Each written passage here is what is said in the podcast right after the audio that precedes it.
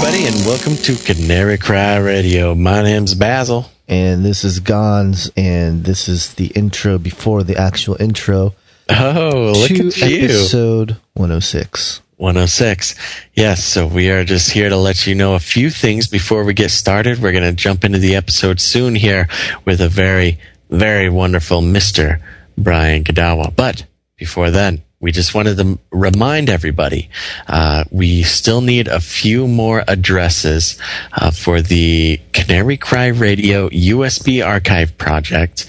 Um, a lot of you have sent in your addresses, but a lot of you have not. So go ahead and do that now.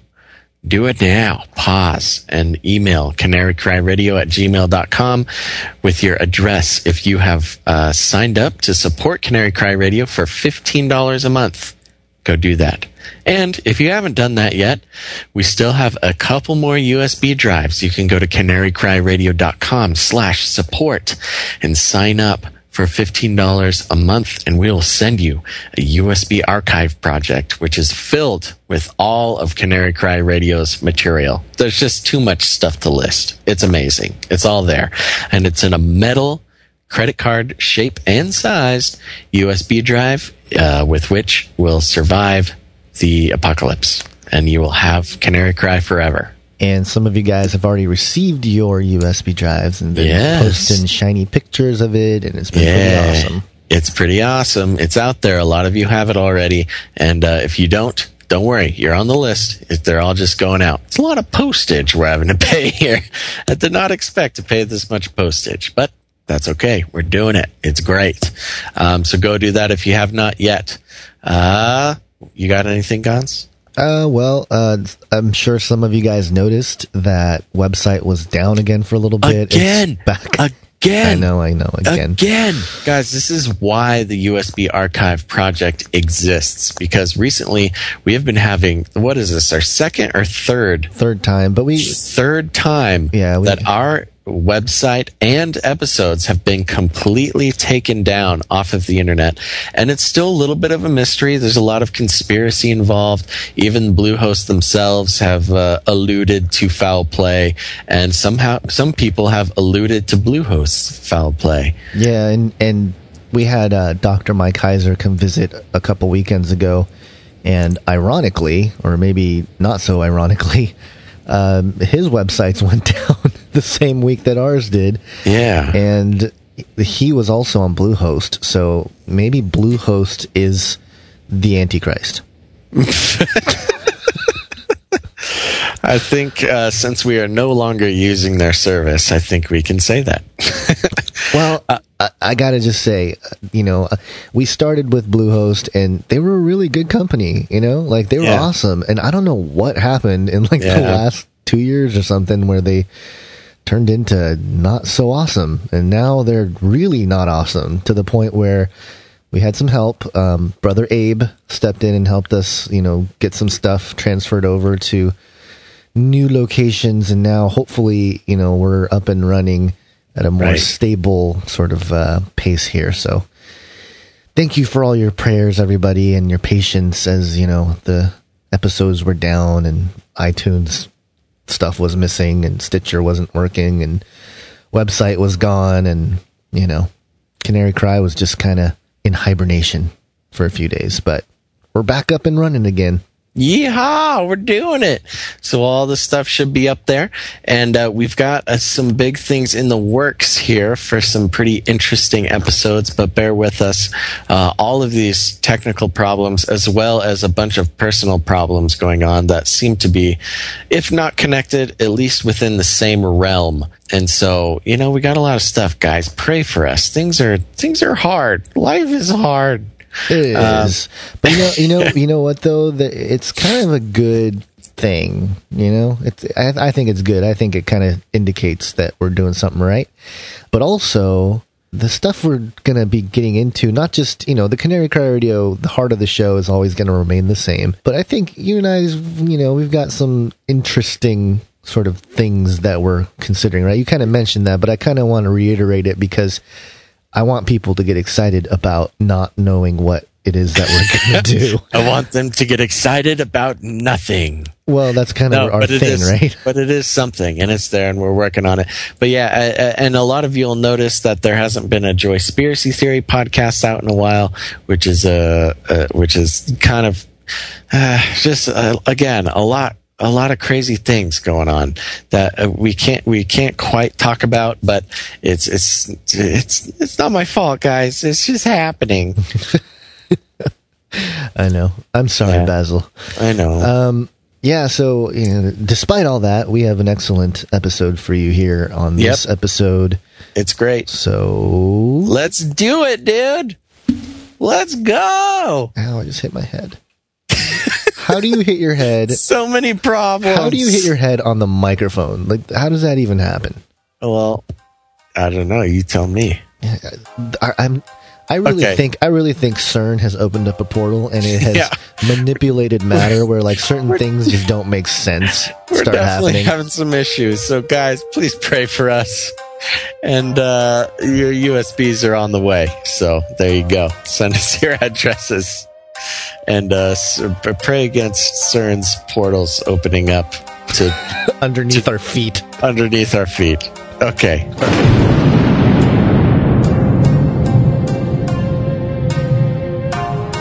In China, as well as in most places in Asia, the dragon war long, as said in Chinese, is commonly the symbol of nobility, solemnness, holiness, and good fortune. Throughout the history of China, Korea, and Japan, the dragon, or the concept of the dragon, has been a part of people's daily lives. The dragon has existed wherever Chinese culture existed, and the Chinese eventually began calling themselves the descendants of the dragon. The Eastern dragon is portrayed as an auspicious creature with magical powers that coexist in heaven with gods. When Buddhists or Taoists achieve perfection, they ascend to heaven by riding on a dragon. These dragons are believed by the people to be deities. They are wise, compassionate, and watch over the people. The presence of dragons within Chinese culture dates back thousands of years, with the discovery of the dragon statue dating back to the fifth millennium B C from the Yangshao period. Chinese dragons are strongly associated with water. In popular belief, they are believed to be the rulers of moving bodies of water, such as waterfalls, rivers, or seas. In traditional Chinese beliefs, there are four major dragon kings representing each of the four seas. Because of this association, they are seen as in charge of water-related weather phenomenon. In pre-modern times, many Chinese villagers, especially those close to rivers and seas, had temples dedicated to their local dragon king. In times of drought or flooding, it was customary for local officials to lead the community in offering sacrifices and conducting other religious rites to appease the dragon. You're listening to Canary Cry Radio.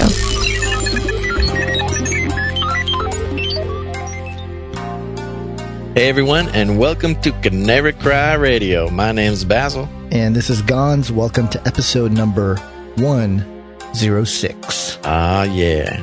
And our guest today was on episode forty-five, sixty-three, eighty, and made a cameo on one hundred. Woo-hoo. Now he's on one oh six. You can uh, check those out if you want a full introduction. It's our friend Brian Godawa. Brian, what's up, buddy? Hey guys, great to be here. Glad to have you. We finally made it. You're back, and you got a new uh, a new book. Not a new installment of the old old series, but this is a new series, right? Yes. All it's right. called The Chronicles of the Watchers. Oh, my goodness. And we have a lot of listeners who are big fans of uh, all your work, but this is, that for some reason, this just sort of has a buzz around it. I'm so excited. It is a little different. It is a little yeah. different. Okay. Well, awesome. I mean...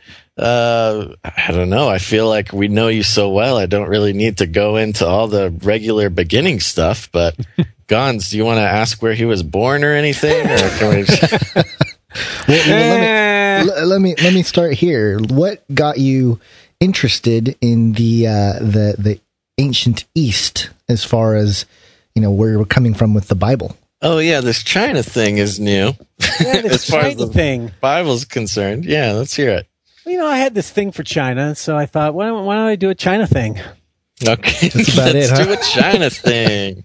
It's pretty, pretty Seriously, deep. Um, actually, the, the novel that you guys are talking about is called The Dragon King. And um, so, yeah, I just released it uh, over a month ago or so. And um, this one is the start of a new series. And it wasn't intended to be that, actually.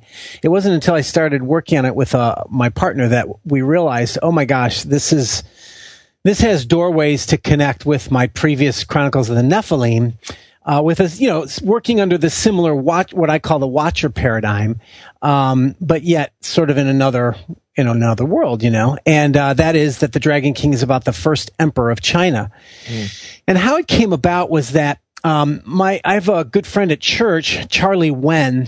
And Charlie was actually the, he should be the guy here, you guys, he should be the guy you're interviewing because he's, he's actually famous. He's uh, way bigger than me. And, and, uh, his uh, background is that he was the original creator of the visual development department at Marvel Studios.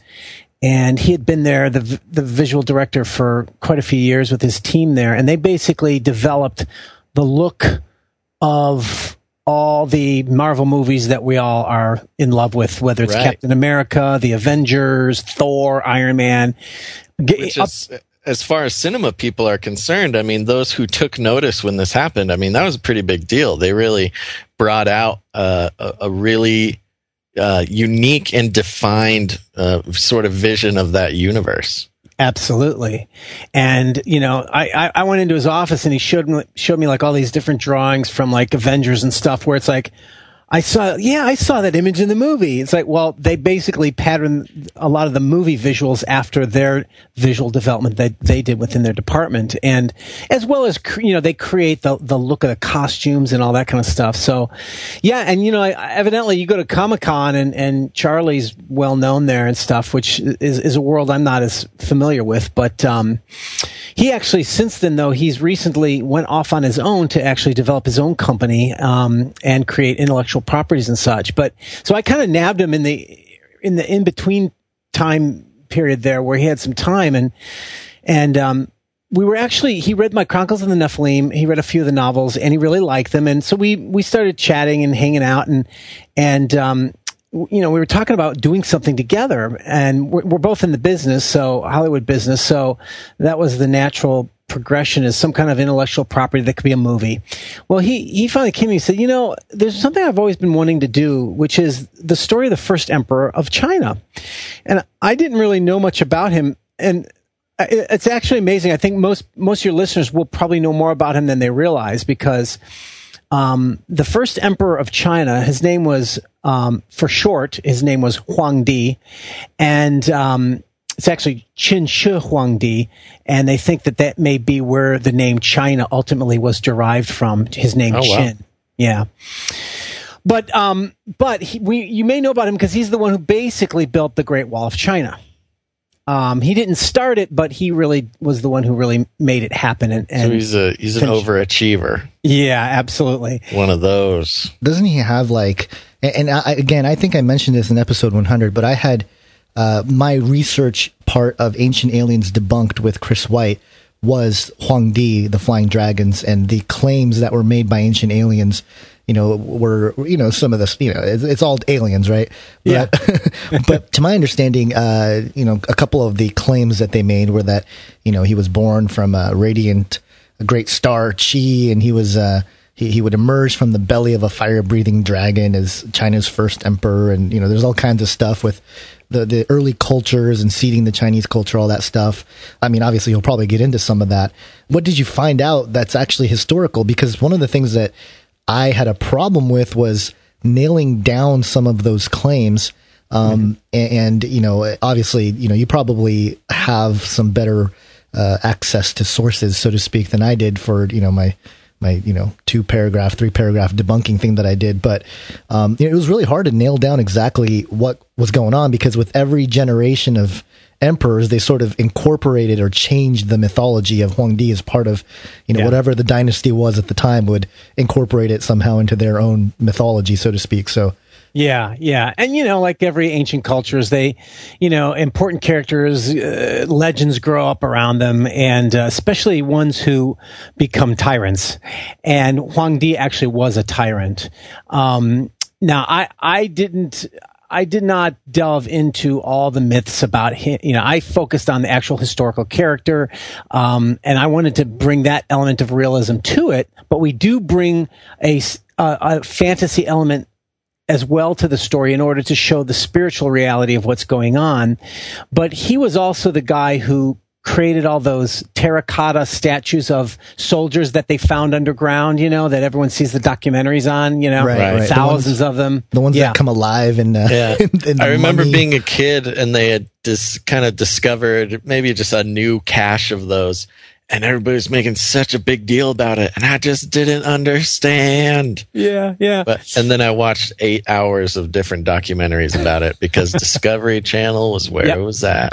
Yeah, yeah, absolutely. And, and there's a great, uh, there's actually a great documentary on YouTube um, about uh, Qin Shi Huangdi, and uh, with little reenactment, reenactments and everything. So yeah, he's he's actually a fascinating character of history. And of course, the Chinese have their own, you know, mini series and stuff on the guy. But and they recognize they do recognize that he was a tyrant. And um, there's a lot of fascinating things that we found about him. But um, our goal was to actually tell. Tell the historical story and be as accurate as we could while bringing in our little supernatural historical, you know, a- angle to the story. But there was something else that actually connects that part, part of the, uh, part of the things that started to show up that connected him to, uh, the, shall we say, the Bible and the book of Genesis. And that was, um, uh, along with those those soldiers that he created, which were supposed to guard him in the afterlife. And, you know, what's interesting there, the, the, why they did that was because, or why he did that was because if you were to bury, what oftentimes what they did would, you know, they would put some of their living guards and bury them alive within the tomb, and they would just die there. And uh, but he realized, well, they would, they would be dead, so they wouldn't be able to help him. But if he could create these lifelike uh, statues, then they could have some spiritual reality to them that could be eternal. Um, and and so they were sort of spiritual guardians of him, you know? Right. And um, but anyway, so those were all in, in long tunnels that sort of led to his burial mound, which right now it's it's it is literally a, a mound because dirt over the centuries has covered it over, and they haven't uncovered it yet. But th- underneath it, his tomb um, is basically in the shape of a ziggurat. Mm. And so, yeah, so it's it's quite a fascinating uh, con- concept there, and and that starts to connect it up to the Tower of Babel. But that's not all. Um, so Charlie actually came to me and he said the reason you know reason why I want to do it as a Christian was you know to, there's something fast interesting about this time period. The first emperor of China was before him. The dragon was a part of mythology and stories and such, but at, it was. His time period that the dragon became sort of the u- ubiquitous universal symbol of China that also became positive and, and such. And so um, he said, as a Christian, that's kind of interesting because to us, the dragon is a negative image. Right. And um, the other element of that was, was that around his time period, he he brought in the worship of the lesser gods of the pantheon. Um, before that time, Um, the ancient Chinese actually worshipped a single god, and his name, they called him Shangdi, which huh. would be, there would, it would be their equivalent to our word God, you know? Um, so you could literally say it, Shangdi, you know, he's God. And, but not only that, but they did not have images of him. Images were forbidden. Wow, interesting. Now, what's fascinating about this, now we're talking around two hundred B C, roughly, right? two hundred twenty B C is when, when he um, was in power.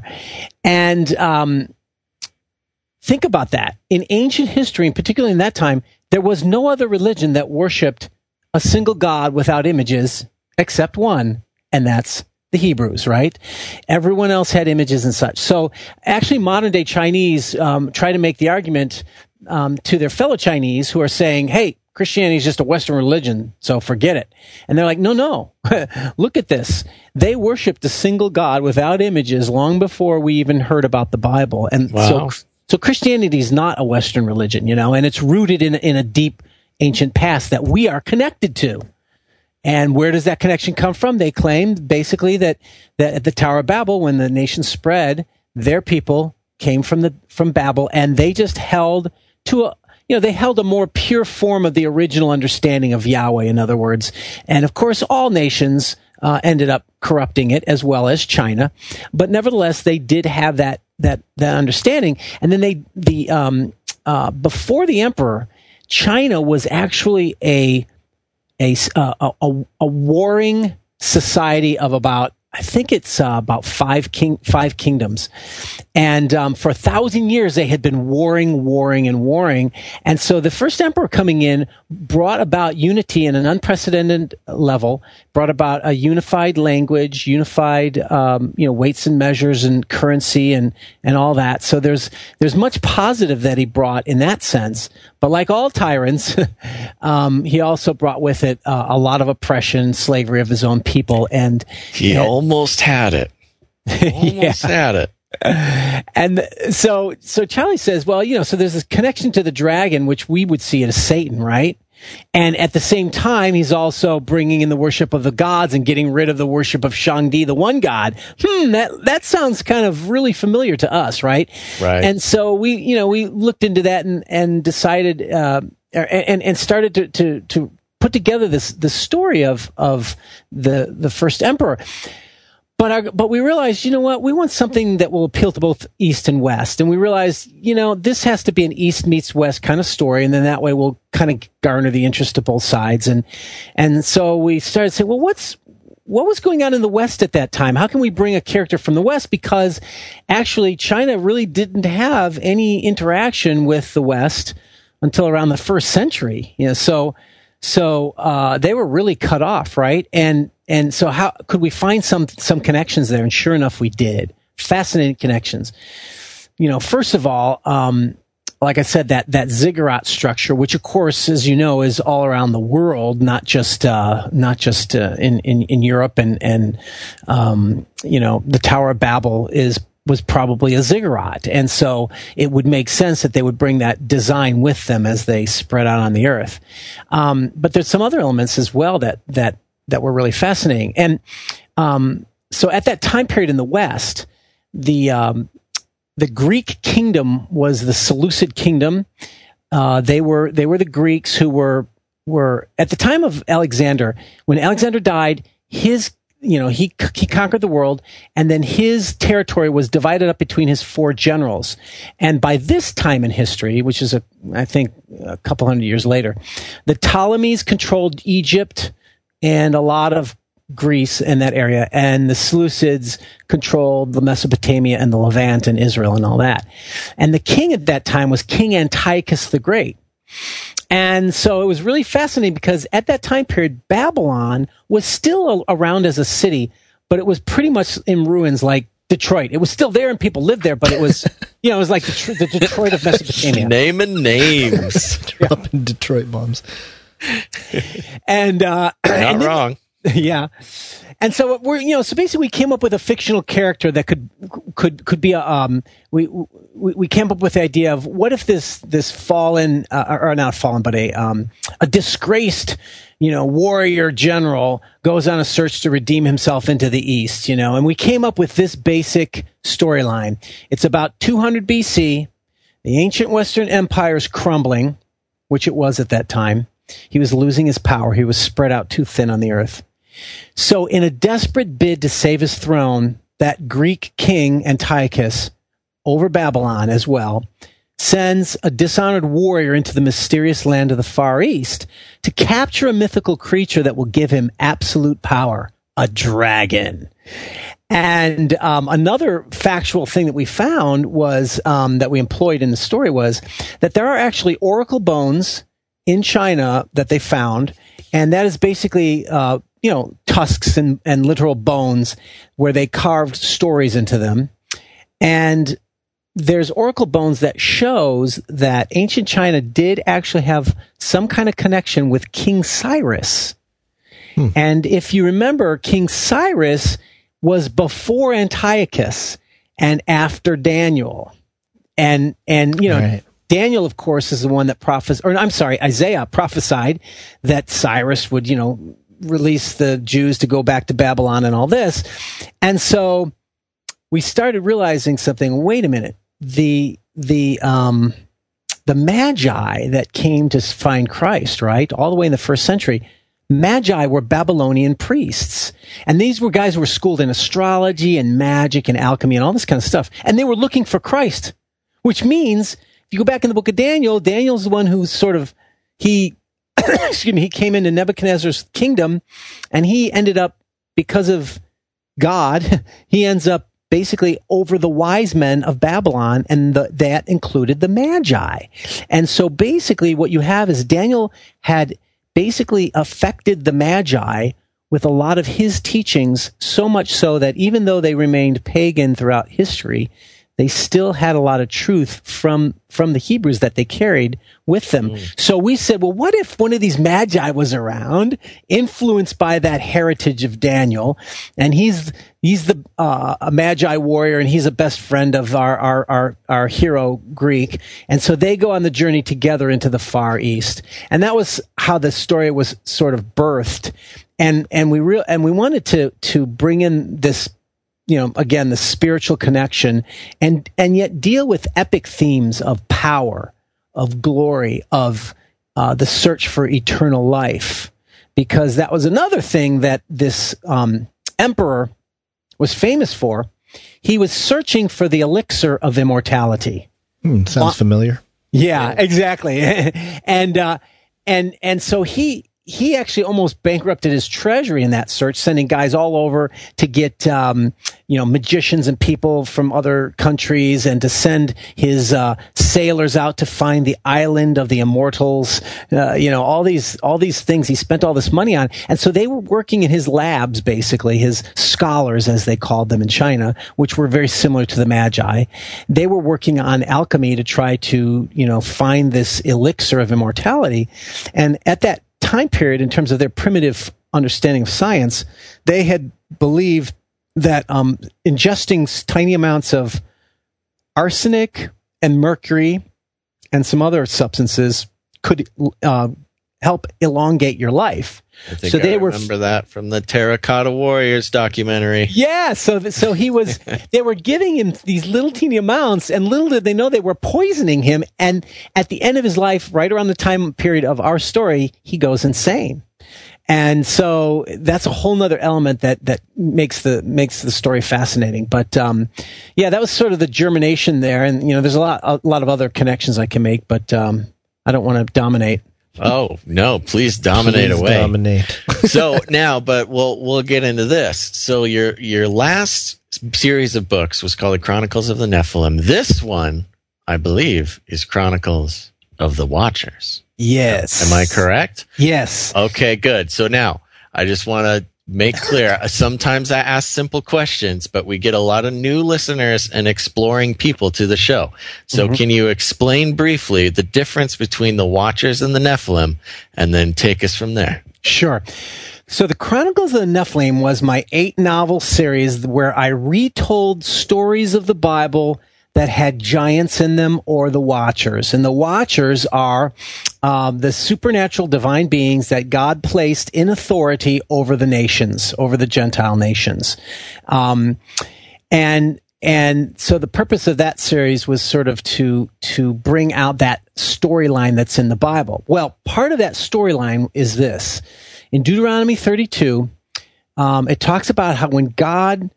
Um, separate the languages at, at the Tower of Babel, and um, he spread them out upon the earth. It says that he appoint, he gave them, he allotted them, and that word allotment is has to do with inheritance and and territorial authority. He allotted them under the authority of the sons of God, and um, so who are these sons of God? And and as you know, as your show has has discussed quite often, you know they're They are definitely divine beings from the heavens. And the notion here is that there are some who came down to earth in, in the days of Jared before Noah, and they mated with the daughters of men, and they bore them Nephilim. And so the Nephilim are giants, actually. That's what the word means. And so these giants are sort of the angelic human hybrid um, result of these divine sons of God beings intermarrying, um, having sex with the daughters of men, which biblically was a violation of God's holy separation between the earthly and the heavenly. So this is, these are sinful guys. These are bad guys. And that's where the, that thread of the Nephilim and the giants starts to come throughout the, throughout the whole Bible. But the, the part that I carried over into the Watchers was this, what I call the Watcher paradigm. And that is this additional element that says, okay, at the Tower of Babel, God places all the Gentile nations under the authority of these fallen sons of God. I believe they're ultimately fallen. Um, sort of like, you know, imagine this. The earth is so evil that God destroys it with a flood, right? Then they start all over again. And then what do they do? They build a tower to the heavens, which was a form of self-deification and also the attempt to contact with the gods. So again, they fall away from the creator God. So what does he do? He gives them over. He says, okay, if you're going to keep doing this, if you're going to keep worshiping idols, then I'm going to give you under the authority of those idols. You will be under them, but I will keep for myself my people Jacob, and, and I will have a land one day for them. And so this notion of, uh, which is not just a Hebrew notion, but it's in many ancient um, cultures, and that is the idea that behind the earthly authorities, there are heavenly or spiritual authorities. And this carries also into the book of Daniel, where Daniel talks about how the prince of Persia is at, and the prince of Greece are at battle with the prince of, of Israel, which is Michael. And those terms are, um, the word prince in, in that, in those particular cases has to do with the spiritual divine beings. And these are the watchers, the watchers over mankind. That's another term that they, they use in the Bible that's sort of interchangeable with them. Is, and, isn't Daniel four, doesn't it actually mention the word watchers? Is that yes. the only place that's, that it, uh, I believe yes, it's it mentioned? Yes, that is the only place it's mentioned, which then opens the, the door for another, you know, amazing connection, which we won't go into now, but that's to the book of Enoch. And that's where the book of First Enoch talks about the watchers and expands on that tale of the giants and, and the days of the flood, um, from which we get a little bit more information that fills out the biblical picture. But to get back to the topic, um, these watchers, think about it. They, it, it even goes all the way to the New Testament, which is why I wrote my whole series ending up with Jesus triumphant, because Paul writes about how we fight not against flesh and blood, but against what? The principalities and powers of wickedness in heavenly places. Right. See, he wasn't saying, he wasn't saying that, um, that, you know, oh, don't worry about the bad guys on earth. We're, you know, it's, it's the demons that we're fighting. No, no. He's referring, the principalities and powers was this notion that behind the earthly powers are the spiritual authorities. They are the real, true authorities behind them. And the notion was, was that when Messiah came, he would take back the lands, take back the, the title deeds, if you will, from all the Gentile nations. He would take them back and, and therefore be able to draw men and women from every nation unto himself. Whereas before that, it was pretty much just the nation of Israel is surrounded by pagan gods and their, you know, pagan lost people. And you would have to, you know, you would have to become a Jew if you wanted to worship the true God. But now people from every nation, just through faith alone, um, faith in Messiah, could now be saved. Why? Because God, in the death, resurrection, and ascension of Christ, he had victory over those powers. He took back the authority of those lands. And now that's why the gospel can go out through to all the nations and no longer is, is basically, you know, Satan can no longer deceive the nations type of and thing. And the crowd goes wild. Exactly. So this watcher paradigm, you know, I thought, well, it, it, like I said, when we first started the story, we, we weren't going at it from that angle, but we started seeing more of these spiritual connections to the Bible. And by the way, another connection that I even told, that I actually already knew about, which is why I joined this story with Charlie right away, because I said, well, guess what, Charlie? He was telling me about the dragon and all this stuff. And I said, I read this book that, that by these Chinese Christians that explain how the ancient Chinese language, which is a pictorial language, right? So their words are literally little pictures. Well, if you look at the ancient version of the language, there's a lot of of residue or reflection of the book of Genesis in their ancient language. Right. But yeah. This is thousands of years before the book of Genesis was written. So in their language, they have those truths. So for instance, the word for boat or ship is a boat with eight people in it. And that's mm-hmm. Noah's Ark, right? There's eight people in Noah's Ark. Um, the word for tower has various story elements that is very similar to the Tower of Babel. The word for tempter, I think, is like, um, you know, two trees in a garden with a snake or something like that. So there's these reflections of Genesis long before they ever had connection with the Bible. Again, that comes from this notion that maybe they came from the Tower of Babel and they maintained those ancient truths uh, with them in a less corrupted way than the other nations did, see? So, um, so you've got this Babel connection, you've got this... Oh, and then then then the, the the notion of the Watchers. So I thought, well, you know what? If, if this notion is true that there are these territorial powers, and and therefore wouldn't there be one over China or s- several? Right. I don't know. Yeah, I don't know how many, but you know, and and so I use the premise that what if the gods that the ancient peoples worshipped? What if they were rooted in some real beings of some kind, spiritual beings, which isn't entirely far-fetched because, you know, in, in, in the book of Deuteronomy, God ta- or Moses says that, hey, you know, you, you, when you sacrifice to these go- ancient false gods, you're sacrificing to demons. Right. So there's a kind of a spiritual reality to them. And so we brought this paradigm into this story as well because, of course, there were, excuse me, there were... um.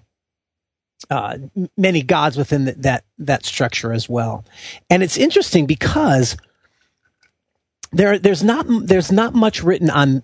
You, you know, this is also the time period, by the way, when there's Confucius was around. Not he wasn't around, but Confucianism, Taoism, they were all sort of competing for con, for control because everyone was divided. Uh, they call it the time of a hundred philosophies, right? And uh, the the first emperor of China. He was what's called a legalist, and roughly what that meant was uh, they believed in the use of law rooted in the, the individual will and power of the emperor, of course, that yeah. he he was the sole definer of that. And so the legalism was the was the rule of law, but based on the emperor, and that was and was a very brutal it was a very brutal thing because it ended up rejecting all the ancient wisdom, the Confucianism, Taoism, all that kind of stuff. It rejected it. Uh, because he wanted to basically plow ahead and, and, you know, control everything. So how can you do that unless you get rid of history, right? Right. And, and that's what they were, that's what they were doing. So that's another negative element of it. But, um, oh, I've got a cough here tonight. Sorry about that. Um, so, so here we have this, this, this scenario where you've got spiritual entities behind him. And I also wanted to bring in the dragon, right? Because, of course, this is where I bring a little bit of the fantasy element, but we also tie it in spiritually to the Bible. And that is that, that in the West, the notion of dragons was basically dinosaurs who breathe fire, right? But in the East, the dragon was more like a long serpent with little legs at each end, and they were connected more with water. Right. Yeah. So we one of the things that we explored in this was just a, like I said, East meets West. We have a lot of the comparison of the different cultures and how, how things are different in the West and the East, and that was one of them.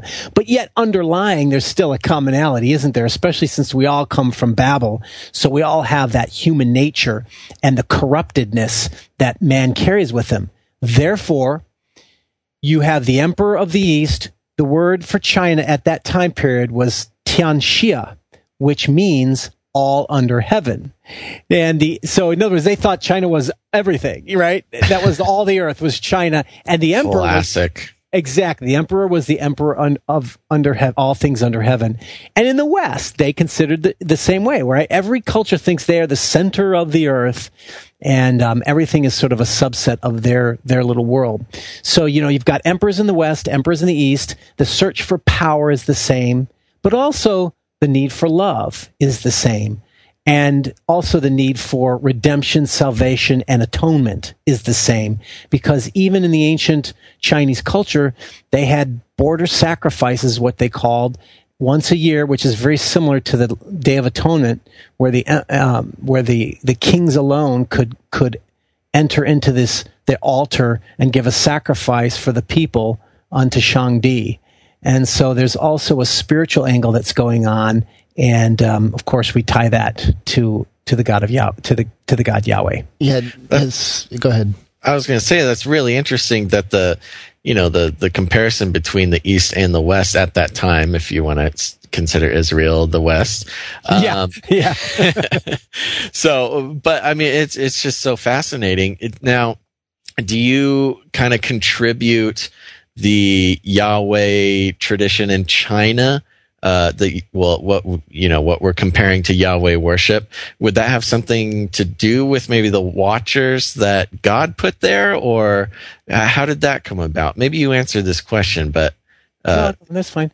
Yeah, you know, um, as as I understand it, I think that the Watchers um, were were basically evil beings. Um, Even if you believe they started out good, they, they ended up turning bad, because that's certainly what the Bible, how the Bible describes them. So right. They're bad guys, and they're not, they're going to distort the truth. And that's how we depict them. We depict them as the source for the distortion of the truth that is suppressed in, like what Romans talks about, is suppressed in unrighteousness. So they know the living God, but they create their, and this is, of course, is where I think the, you know, the the myths and, and, and legends and everything comes from, all the myth, mythical religions come from, is they ha- we all have that grain of truth in us, like from the Tower of Babel, but then we spread upon the earth, and each of the different cultures in different ways twists that truth or spins it to their own corrupted ends, because no one wants to follow the living God, basically. So that that's where the Watchers come in, is they are that negative element. Um But there's also something else that I found that was, there, there's quite a few things that were interesting connections. Our our goal in this story was not to say the East is bad or the West is bad. Our goal was to show the interesting, fascinating comparison and contrast. There's good and bad in both East and Western kingdoms, but ultimately there is a higher kingdom in, in which truth can be found, that bo- both of those East and West kingdoms are, are actually fa- fallacious or corrupted versions of that ultimate truth. Right. And so that's that's sort of the you know the theme that we're we're deriving we're following. Yeah. Uh, let me ask you this, because you know there's um, and again I, I refer back to this research I did as uh, an interesting point of reference, but. Um, you know, one of the ancient aliens' claims was that the dragon was a spaceship, right? So that was part of my job, to debunk that, that the, the dragon was a spaceship. Um, but, but in the process, I, I came across a book called The Dragons of China and Japan, and it was written in the early nineteen hundreds by a guy named De Visser. And, yes, um, I have that book as well. Okay, I read that book as well. Okay, so yes. so uh, in the book, there's a, a chapter titled "Huangdi Rode on a Dragon," and he describes an old Chinese document. Um, I think it was called like the historical record or something. And it's interesting because in the story, Huangdi or Huangdi is, is uh, yeah, I guess it's like the same thing, but yeah. uh, climbed on board a dragon, and there were seventy ministers that did the same thing. And I thought that was fascinating, because obviously you look at the table of nations, you got the seventy sons of God there that you mentioned, you know, Deuteronomy thirty-two eight and everything else, yeah, uh, Genesis yeah. ten. Um, and then, you know, you, you go down to uh, Jesus sending out seventy or seventy-two. It's kind of a, you know, it's, it's the same sort of number, I guess. And that yeah. gets a little complicated. But, um, you know, doing that whole thing that you described earlier of taking back what's rightfully his, um, did you incorporate that mythology at all into the story? You know, I didn't. I do bring a little bit of the, um, uh, you know, the, the there's a tr- sort of a kind of a trinity in China at that time period, um, and uh, there's something called the Jade Emperor, and he was one of the high gods of the three high gods. So I do bring them in. Um, in fact, that's really what the Dragon King is connected to, it, because the first emperor was not the drag considered the Dragon King. Uh, so I'm giving away something here, is that you think, oh, that's the Dragon King is the first emperor, but it's not. He's not. Right. There's actually someone over him. But so, yeah. So no, I didn't get into any, any of that, any of those legends, but it's interesting you mentioned that, because, um, Legge is another famous guy who written, who wrote in the nineteenth century as well. Um, there's really not much on those ancient the ancient Chinese religion, um, because because of our lack of connection with them. But the only people who wrote on them were the few um, you know, missionary guys who, who went over there. Yeah, and the, the, the good old Jesuits. Yeah, yeah, yeah, exactly. Um, and, but they're not all Jesuits. So, yeah, no, I know. But one yeah. of them, Legge, was, was really famous. He did a lot of analysis of, of their works and such. But that was where I read about how um, something very similar to what you mentioned, Gons, about the, the seventy. Well, the, the they called them, there was a pantheon called the Lesser Gods, and it's very, very similar. And they were very much like the host of heaven for Shangdi. And, and it was these lesser gods that were the ones that became elevated with, with Huangdi. He suppressed Shangdi, the, the one god. Do you see what I'm saying? So the connection yeah. there is in the same way that in Deuteronomy, it talks about how, you know, um, Don't, or I'm, Deuteronomy four, it says, don't worship the host of heaven that I've allotted unto you. Uh, and of course they did end up doing that, right? And, um, and that's very similar. And, and this notion of the inferior gods is very similar to the host of heaven, um, uh, uh you know, the, the, the divine the, council. Divine council, exactly. Yeah. Thank you. um, so yeah, so it, it, it doesn't always match exactly, but it certainly matches the, the language and the tenor and the, and the basic general ideas there. Themes, Again, yeah. distorted and twisted for their own cultural uh, pur- purposes, but uh, yeah, some very, very fascinating things there. It, it kind of brings, it, it sort of verifies, not just biblically, but sort of, I, I guess there's like a, a th- common thread, right? And that's kind of what you're tugging at is this is this uh, similarity that seems to creep up in China, which, you know, we, we really haven't explored. Like you said, you know, the mythologies and everything, there's a lot of oral traditions that go, you know, got passed down in it. The West in particular, you know, they had really haven't, um, you know, done their due diligence in terms of categorizing and everything. I mean, they've started that in what, the last half century or something. So it hasn't really been that long.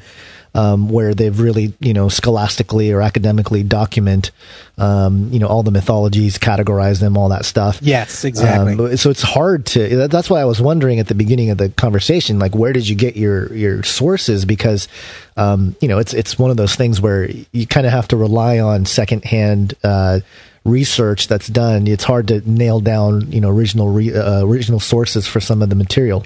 Yes, exactly, exactly. Um, and and that was where I found some of the best material were these these nineteenth century writers, like you said, Visser, Legge. I think another one's called um, Ross, another author, Ross.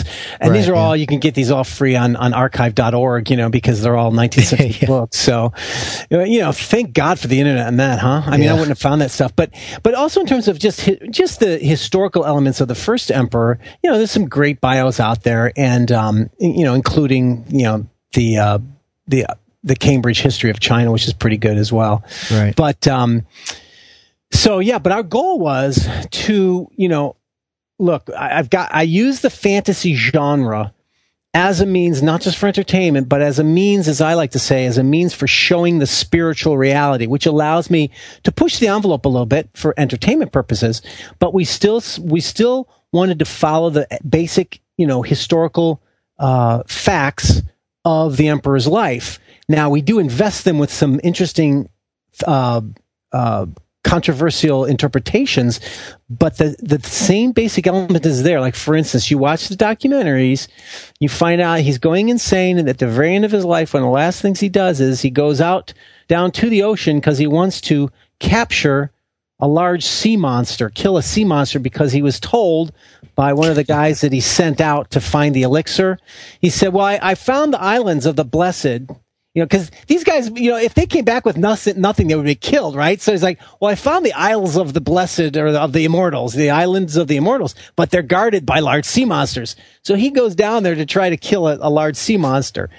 And um, so I actually bring that into our story and I say, well, what if there actually was some kind of contact with a large sea monster who goes by the name of Leviathan, Ooh, which is a character, another biblical character that was in my previous novels, but he's also in the Bible. And, you know, the Leviathan was basically the sea dragon of chaos, and he symbolized the chaos that uh, the creator God pushed back when he creates his covenanted reality and his covenant with his people. And, and that was a very common thing in the ancient world, was when they wanted to say that their God established his authority and power, they would say he you know, he conquered the rivers and the seas and conquered or crushed the heads of Leviathan. And that's, of course, what the Bible says as well. So I use that spiritual thing, that that spiritual um, analogy, and I make it somewhat real in the story. But basically, it's funny, but all the things that take place kind of did happen, you know? And uh, even though some of them seem a little fantastic, we've invested them with a little bit of that fantasy element. But it's still, in other words, you can read this stuff and still get a sense of the his, actual historical story through the eyes of a Westerner as well, because I think that helps, you know, um, coming from our perspective. Right. But our, our ultimate goal was, we, you know, at first we... In fact, here's the thing. So we started writing this, and it's intellectual property, and but of course we're we're we're in the movie business, so we're thinking of a script and trying to sell it and all that. And we soon realized that, you know, we started making these connections to the Bible, and and that's that's only the beginning. There's there's also more that if you read the book, I I won't I won't um, tell you about this part because I got to leave some things as a mystery for for the readers. But let's just call it this. One of the ways I pitched the novel is Raiders of the Lost Ark in China. And it's it's not the Ark, but it's something very connected to the Ark. And so, um, and this was something that I didn't even know about until I started doing research. And lo and behold, these legends fell into place that made it able for us to fit into our storyline in a way that we never anticipated. So we have this biblical element connected there that also ends up being the solution at the end of the story in a very f- amazing way that, like, it was so, it, w- it was so amazing because we had these problems in our plot that were working in our plot, and we're looking for the answers, and there was two specific ones.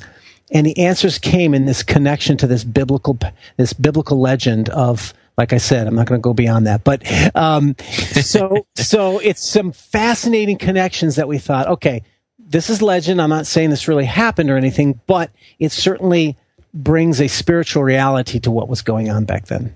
Right, right. That's awesome. So now your co-writer is uh, or seems appears to be of Asian descent. Um, did he, did he come on as your Chinese expert or? No, actually, no, like I said, you know, we were just, um, talking about projects to do together, and that this happened to be one of his interests, and he'd always been wanting to do this, tell that story. And so, but when, see, and for me, I'm just like, I don't care any, as long as it's a great story, I, I, I'll tell it. And I fell in love with the idea, especially because, uh, you know, these connections, as a Christian, finding connections to the Bible in some way is always a, a fascinating thing to me. And that I, I was on, I was on board. Um, and, you know, Charlie, unfortunately, he's so busy, he hasn't been able to, to do a lot of drawings for it, but he did do a couple drawings on the website. So if people go to Godawa dot com, you can click on the Dragon King part of the website, and, um, Um, I have some artwork there, and some of it includes uh, a couple pictures drawn by Charlie that are really cool. Awesome. Um, but yeah, so so it was of his interest. He, he's of that that background. I, I I think he was born in Taiwan, but he's uh, got Chinese heritage.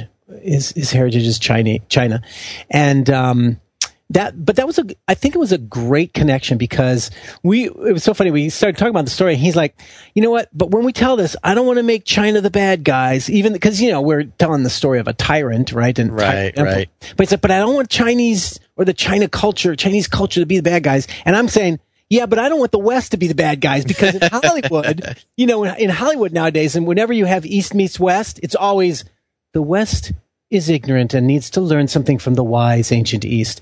And I'm like, look, we can learn from each other, and we have good things and bad things about each other. So our goal, like I said, going into it, we both brought that, we kept that balance of, okay, this is a story from a Western perspective, and that's how we get into it, because the East is not as familiar to us, and particularly in Hollywood, that was our, our starting point, you know. But we also wanted this to be a real learning, cultural comparison learning experience for people. So, you know, we tried to bring out some of those cultural differences that you see between um, the Chinese and and our our Greco-Roman right, modern right. culture, whatever, you know. You know, I yeah. think the series is such a great idea, because a lot of times we forget, you know, kind of as, especially as those who are Christians or come from a Christian tradition, you know, uh, the main pool of our knowledge of the ancient past is Egypt and Israel. Yeah. And you kind of forget that the whole world had stuff going on at the same time. And, uh, you know, there, there are, uh, I don't know, stories or like, I don't know, we'll, we'll call them stories of, you know, a, a Christ figure showing up in, in other places. I mean, the Native Americans have, you know, they have legends of a, a white man appearing in white robes coming down a mountain, telling everybody basically, you know, the, the, the message of the gospel, mm-hmm. and then cruising out, you know, and that, that sort of thing appears all over the place. Uh, that was, uh, that particular story happened far before Christ was even born, allegedly, in the story. And uh, not that he was allegedly born, but the story happened much yeah. before that. Um, you know, and there's, so when you're in this new series of books, it seems like, you know, maybe you have some room to play around with the possibilities of what might have been going on around the world. Absolutely. In fact, um, that's where I bring the Magi in, because, see, the Magi allows me, they're Babylonian priests, they're astrologers and all this stuff. And, you know, basically, they were looking for the, the star, and they were the ones who were looking for Messiah based on their astrological interpretation. So that was, there's something going on there, and there's a connection going on there. And Daniel was the one who taught them. So, um, so I think that this notion of looking for the emperor from heaven, right? Right. Uh, whether you're in East or West, I think that too is a, a universal, certainly universal desire and drive of all people. And so by bringing that in, that Magi notion in, we're able to bring in that spiritual yearning and hunger, of which the earthly emperors are simply a corrupt version of it. You know what I mean? And, right. and, and that's why the, the, the theme of our story, we wrestle with the pursuit of power, you know, and our hero is in a world of, of emperors, you know, who, who, ha- who are all powerful, and their power corrupts them, of course, as it always does. And, and he's a guy who, like, you know, he wants good, and he, he thinks, you know, um, this is a warrior who, a Gre- Greek warrior who thinks, well, maybe if I can get power and use it for good instead of bad, you know, and that's a, that's an honest pursuit that many people in history have. But is is it possible? Is it possible to gain power and actually use it for good, or does it always corrupt? And these are some some of the issues in, that we're dealing with in, in, in the theme, because, you know, I think that, um, or or is truth a release of power rather than a gaining of power? You know, these these kinds of things. And right. And uh, so so with with Charlie Wen, just bringing it back to to him, sure. the, the co-author here. What was his sort of contribution, other than, you know, was he aware of sort of the, the paradigm, the, the, you know, the divine council paradigm and the Nephilim and some of those ideas? And did that influence, you know, his understanding of ancient Chinese mythology, or, or what, what was just basically his role in, you know, uh, putting this story together? Well, you know, he was introduced to the Watcher paradigm through my novels, Chronicles of the Nephilim. And that's one of the reasons why I think we worked together well in this project, because when I realized, Charlie, this has a connection to the whole Watcher paradigm, he understood it, and and it, it worked well. So, but here's the truth. The truth is, is um, we it's fifty-fifty that we developed the story together. And the, and many people don't know that, that, you know, creating a story and developing a story is, you know, seventy-five percent. Writing, it's only about twenty-five percent. I did the writing because I'm the novelist and all that. But we create, crafted the story together. But really, we both learned and grew f- in our research. And it was very much of a, uh, what's the word, simpatico, or, you know, you know, yeah. synergy. Yeah, it was a synergy. It was very much a synergy that this story came out of both of us bringing to, bringing to that, that development process different aspect. So uh, it's definitely fifty-fifty all the way. And, and, and in fact, in all honesty, I have to say that that I think it's probably one of my best developed stories because of that. You know, my other novels are all on my own, and I do get feedback from people. But when you're working with a partner, I think that you're able to really challenge each other to go beyond. And um, whereas you might, uh, when you're writing on your own, it's sometimes, excuse me, it's sometimes easier to, um, you know, just sort of say, "Ah, that's good enough," you know.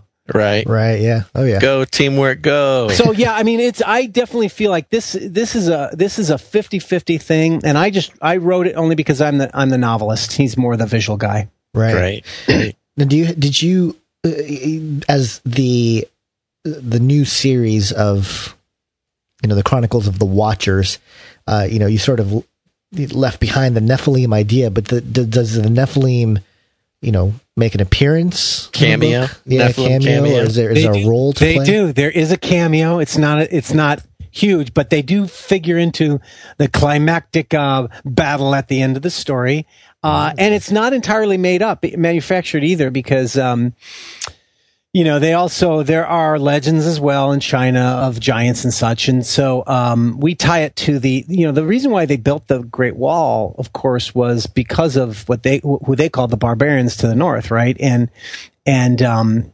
uh, those, some of those people were called the Zhongnu, and, um, they weren't necessarily giants, but in our story, we bring in giants connected to them as the barbar, part of the barbarians, right? Excuse me, but there are legends in the Chinese past, even f- that the first emperor, there, you know, I, in my research of, of the history of the first emperor, there is a reference to um, huge statues being made that were based on giants that were connected to the founding of his city. So um, I actually brought those in there, and then we do bring in, like you say, a, a, there is a cameo of the giants, but but it's a uh, it's it's a cameo. Yeah, I think I saw an illustration recently that showed uh, the depiction of giant guards outside of some some uh, Chinese city. I didn't yes, go too it. far into it, but I did yeah. see that. Yeah, yeah, that's it. That's exactly it. You know, it's interesting too, because the fans of my of my series in this in, in all the previous Chronicles of the Nephilim, because the the research behind it's so wild, I felt like, you know, I gotta I gotta show these people that I didn't just make this up. This is actually based on a lot of wild ancient research, and people have really been appreciating, because I put appendices appendices at the back of each of my novels where I just sort of share some of the research. People have been loving that stuff, and I didn't in this book, because I thought, you know what, let's try something different. Let's just keep it a straightforward novel, and and uh it, you know, so it's a little quicker quicker read and all that, but uh people are saying, hey, where's the appendix? We love those appendices, you know. So maybe in a future edition I'll, I'll I'll add that. You've got some smart readers, that's what that means. Yeah, that was that that I gotta say that that was a surprise to me, in all honesty, and I, I don't mean to sound I certainly wouldn't want to sound condescending, but um, I, I actually originally put the pe- appendices in there for two reasons. One, because I, when I read a Michael Crichton novel, I loved it that at the end of the novel, he would have an appendix where he explained the real science that his fictional science was based on. And so I enjoyed that myself. And then secondly, I thought, coming into the series, uh, Chronicles of the Nephilim, you know, I'm like, okay, this stuff's wild. Watchers, giants, Nephilim. And I know, as a, I come from a conservative evangelical background, it was shocking for me when I first started to explore these ideas. And it's shocking because we're taught not to think this way, and that it's maybe heretical even to think this way. Um, but it is the Bibli- ancient biblical context. So basically we're taught, modern evangelicals are taught to interpret the Bible through our own modern paradigm, rather than seek to understand what, how did the uh, ancient people to whom it was written, how did they understand it, you know, in that sense. And so, um, I had, I wrote the appendixes because I felt like Christians are going to read this and they're going to be shocked and freaked, and maybe they might go, this is heretical, right? So I said, well, if I can show them, oh, no, look, it's in the Bible and historical stuff, you know, then, then maybe it'll help them. And I didn't realize that so many people would actually appreciate that element. So you're right. They ended up being a much more intelligent audience than I had even given them, you know, the, the, the credit for. So I was schooled in that sense, you know, but it was very encouraging because, you know, uh, I love doing that. So I'll just keep doing it. Boom. Boom. Okay. So I got to know, are you going to do, uh, I mean, you don't have to give away secrets here, but are you going to do like uh, other versions from around the world? Maybe a, some sort of African king trying to, maybe. Or how the Watchers, maybe a, a, maybe. an old, a, a Russian, uh, whatever they had back then. Probably yeah, yeah, a king. No, I know, guess I, everything was kings back an then. Ancient Putin. Yeah. yeah. Or maybe South America or something. Yeah, you know, we're we're thinking about that and talking about it, and um, not sure yet. But but one obvious possibility is to tell the story of Daniel, to go back and do a prequel, of course. Uh-huh. And, you know, and then you've got the Watchers battling in, in Greece, you know, in Greece and Persian stuff. So we might do that, you know, um, and it might be more than three novels anyway. So, um, we're still actually developing that right now. We're not entirely sure. sure. So any suggestions? I would be glad to, to, to listen.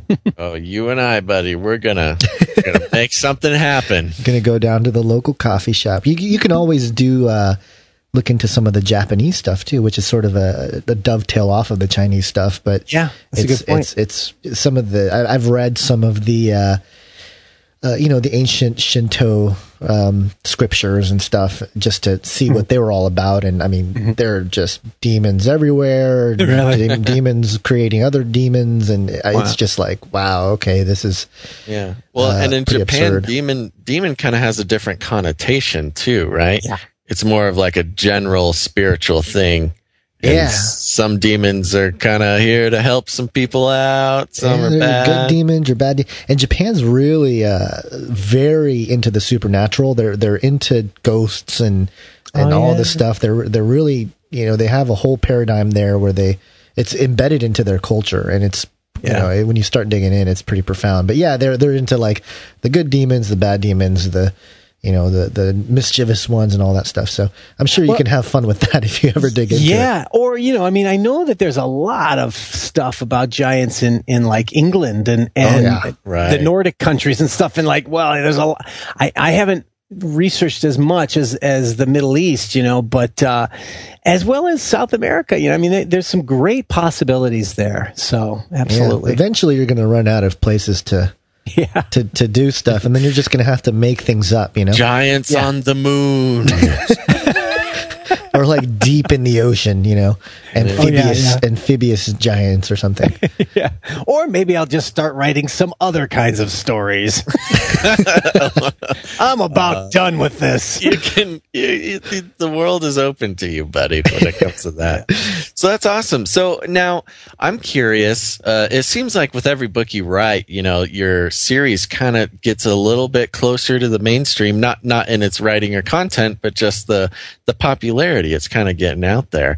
Um, how's how's this one doing? Is it getting uh, some attention um, from the from the mainstream, or is it generally Christian, or should we all buy this for our uh, pagan Uncle Phil? Yeah.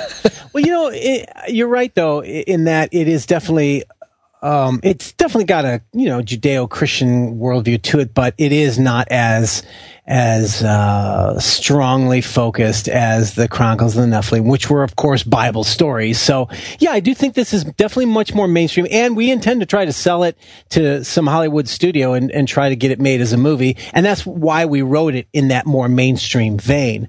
Right. Um, But when we discovered the, that there were more biblical connections than we actually thought, we, we didn't start out wanting to do that. And the more we found, that was when we realized, well, we've got to get the novel out because, you know, Hollywood rapes it. And they right. may take all the good stuff out, you know, yeah, all the, right. the good stuff that we want in there, right? And so we thought we got to have our own version out. And that's one of the reasons why we did the novel first anyway. Yeah, right. I, I would be upset to see, you know, uh, the, the Dragon King turn into, you know, Brendan yeah. Fraser chasing around, you know, Jet Li, the mummy Fraser. Tomb of the Dragon Emperor, you know. Perfect. Yeah, yeah. Or, you know, you know, just those subtle Judeo-Christian connections to Yahweh and to the Bible, you know, that they'll go, well, let's, let's not, we don't, because uh, here's the crazy insanity of Hollywood. They'll see that and they'll go, well, we don't want to offend people who aren't Christians, so let's take that out. Right. You know, it doesn't cross their minds that no, no, actually that widens your audience, you idiots. Right. But because they're secular and godless, they think it's offensive, right? And so they're, let me tell you, this happens all the time, you know, and, and they, they, well, that'll be offensive, but then they'll put other pagan things in there and they're not offended oh, yeah, by that. Yeah, you know? yeah, yeah. But it's, it's just so insane that we want to have a, a good version out there, so no matter what happens, you know. Now, doesn't awesome. the, doesn't the script writer, and this is, you know, a little bit off topic, but doesn't the script writer ultimately have sort of the, the control over that, or is it something? Mm. I, I've heard different poor, things from poor different guns. What such naivete oh, no, of the I, industry? I've, okay, no, I've I've heard different kidding. things from different people that you know uh, are in the movie making business and. I, I've heard stories about how ultimately, you know, in certain instances, it's best to be the screenwriter because they can, you know, it, once you have, like, the authors of the books, once, you know, it gets sold to a, a whatever, Hollywood, whatever, you know, uh, movie creation thing, whatever, it, it becomes theirs, and, and they can kind of make their own interpretations. Yes. But then the, the, the, the, the, what, the script writer? Is that the, yes, the screenwriter. That screenwriter, yeah. Yep. Ultimately sort of has the final say in, in how things get portrayed and sort of delivered to the screen, so to speak. Mm. No, actually, that's not it's really enti- it's partially bills, true. It, it, it's partially true. Okay. Um, and let me explain. Um, actually, the one who has the, the one who has the most control is those who have the money. They have the power. Yeah, okay. And no, really. And so, yeah, yeah. so they basically hire. So basically, you hire a director or a writer who will do it your way, basically. And, you know, and when I say that, I don't mean like you're going to dictate to them, but you find someone who, who thinks the way you do, has the same idea about it, you know. Uh, and that's why they, they have relationships with people. You find out, you let, let them come in and pitch their take on it. But uh, ultimately, that's it. And then secondly comes the director. And of course, you know, if you're an auteur director, you have a lot more control. But most people aren't that, don't have that power. And even very good directors. Directors are still at the behest. They do not have final cut. Final cut means they determine what the final movie is going to be. And if you know anything about editing, you know you can completely change a movie by editing it and make it do the exact opposite even. Yeah. And then lastly is the screenwriter. Now, the, the, the one thing that the screenwriter can do is if you are a great writer, you can give them what they want, but sp- if you're good, you can... Um, hide, spin it, and hide your own sort of per, perception in, in there. You know, hide your own interpretation into it. And they don't always find that. Some, a lot of times they do because directors are smart, and so can producers be in terms of story wise. But I have spun things in my, you know, from my perspective that they don't necessarily catch. You've played the game. Yeah, exactly. Uh, but truthfully, at the end of the day, though. They they really they're smart about story and they can see what you're doing, and so um so for example, um a movie that I'm working on right now actually is I'm working on a Bible movie, and for a legit Hollywood producer, and and they want they want it to appeal to the Christian market. They don't want to lose that market. Imagine that, guys. Imagine that. You don't want to turn off the Christians. So, therefore, don't do anything that offends them, and we want it to stick close to the Bible, you know?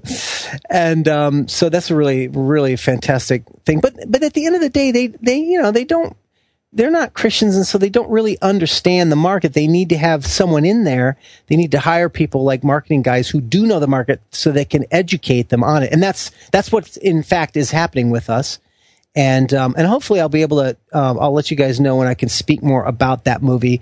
It will be the coolest Bible movie in the last ten years.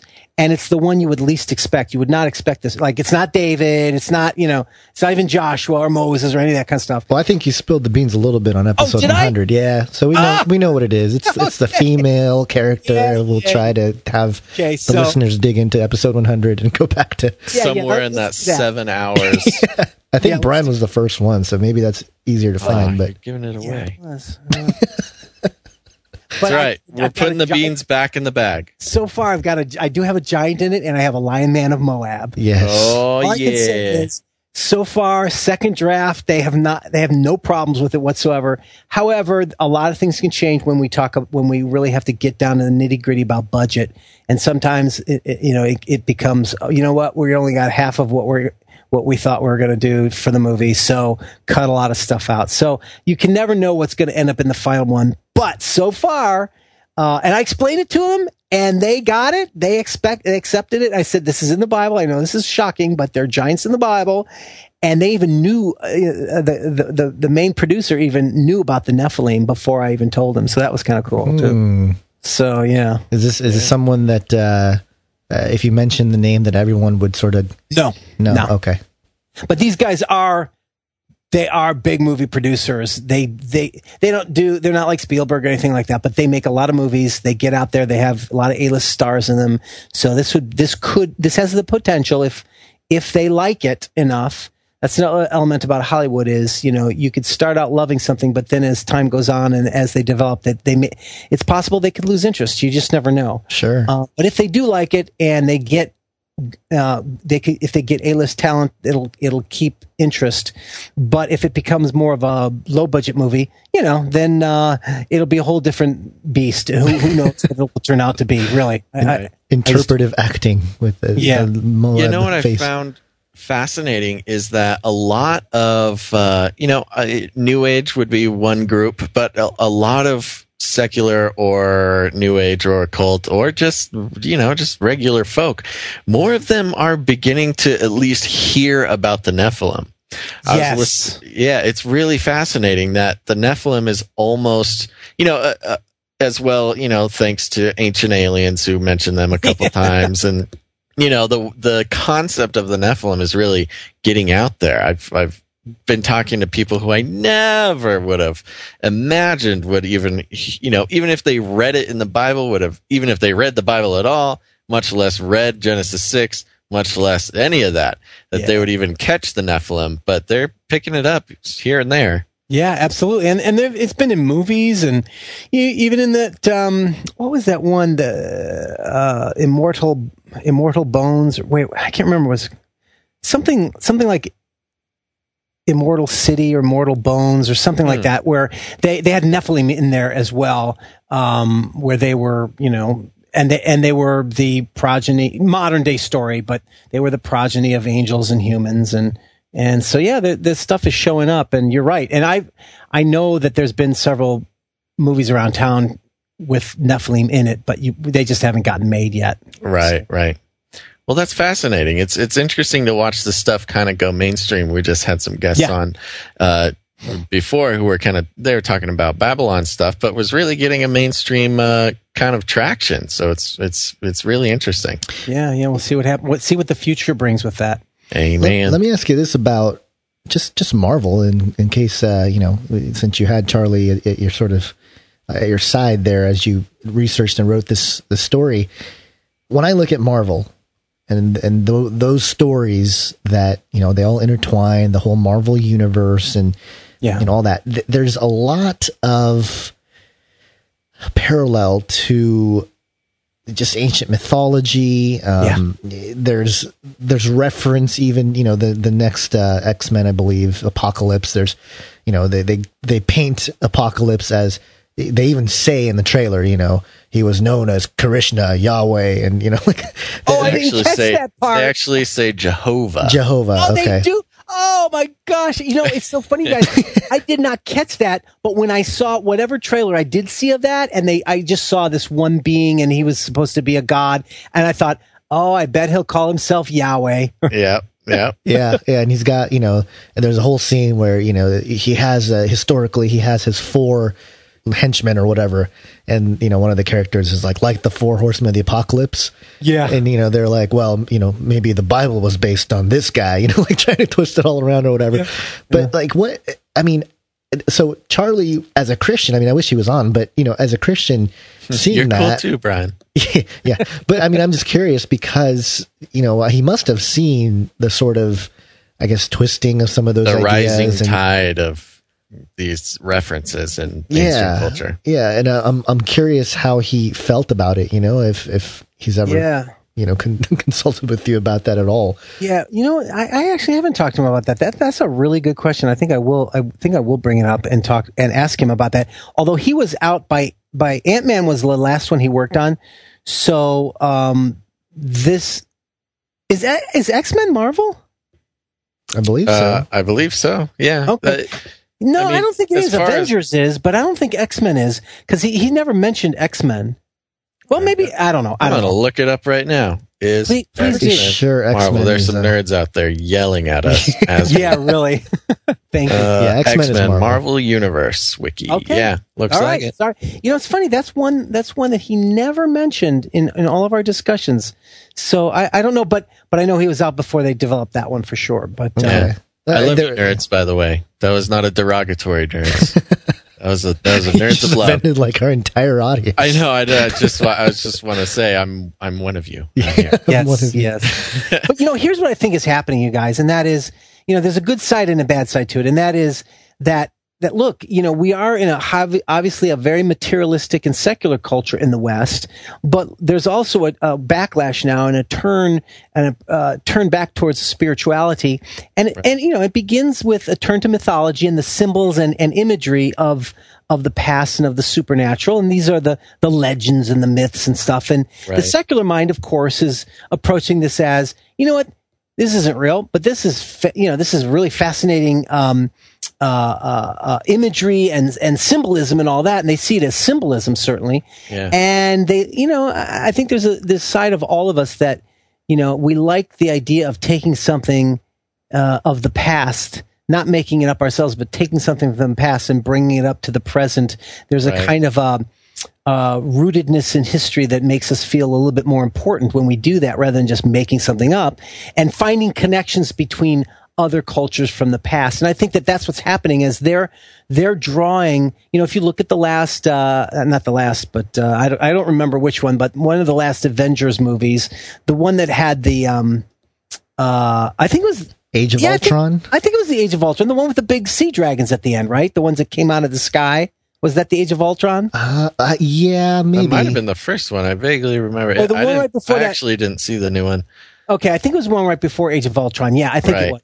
And basically they had these big, huge, Leviathan-like creatures, mm-hmm. and they were like, they looked like sea dragons, but they were flying in the sky, and they were machines, but they operated and looked like sea dragons, right? Yeah. And it was very much like, and of course, the pantheon of superheroes, fought, and Hulk, you see Hulk, his fist, he cru- you know, he crushes the head of one of them, which is just like Baal, you know, uh, defeating Le- uh, Leviathan. And, you know, they draw from these ancient pagan wellspring, but also they draw from, you know, because they are also come from the um, Joseph Campbell school of of that all religions kind of all the same, right, just right, especially right. the same thing, and, and I understand that the hero's journey, and right. So they'll include stuff. The Bible as well, um, and of course there is some truth to that.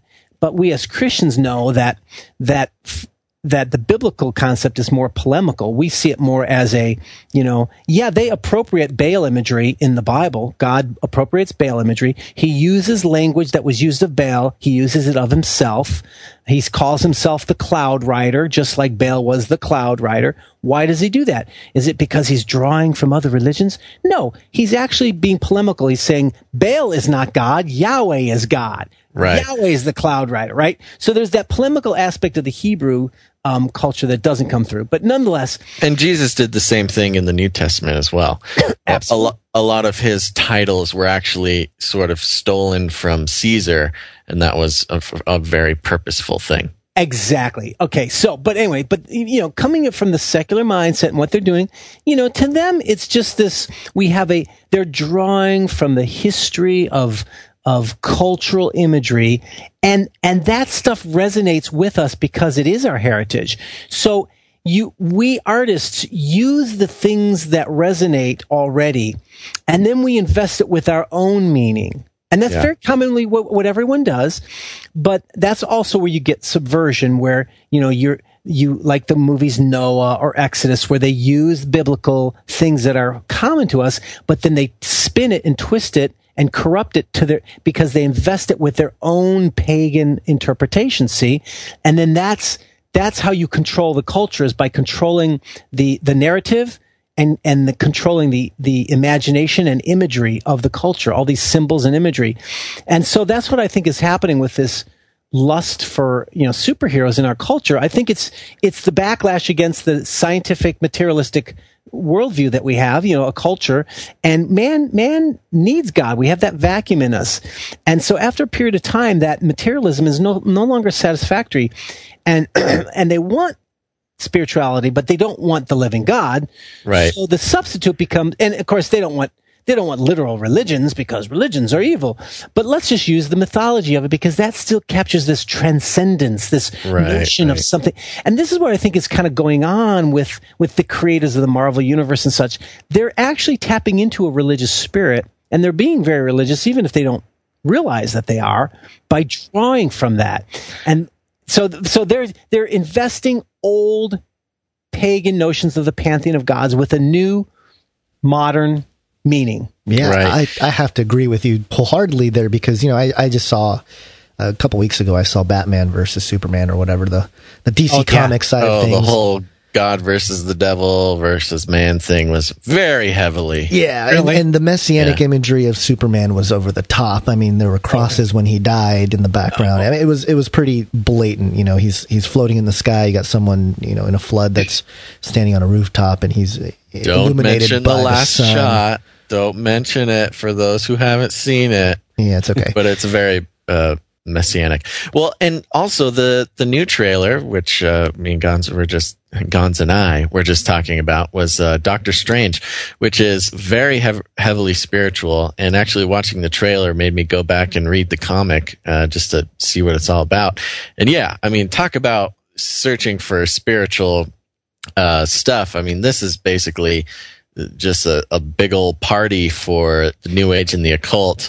Um, Uh, you know, uh, making its way into the pantheon of, of Marvel, you know, the yes. the mountain of uh, Olympus that is Marvel. You know, now that's interesting. You mentioned the Doctor Strange. I didn't know that there's a, I'll have to check that trailer out, but um, you may not know this, but the writer director of that movie is actually a Christian. Well, see, and I find that really interesting, because I was talking to some Christians, and, you know, the, these may be some Christians that a lot of people Uh, wouldn't agree with. They're by no means traditionalists. Mm-hmm. Um, but they were actually saying how, you know, I'm not going to say that they thought uh, Doctor Strange was a Christian movie, but they were talking about there's a lot of this interdimensional stuff. There's a lot of, uh, you know, going into other spiritual realms and, and kind of accomplishing tasks and things like that. Um, that, you know, in their eyes was, is actually a very Christian thing on a certain level.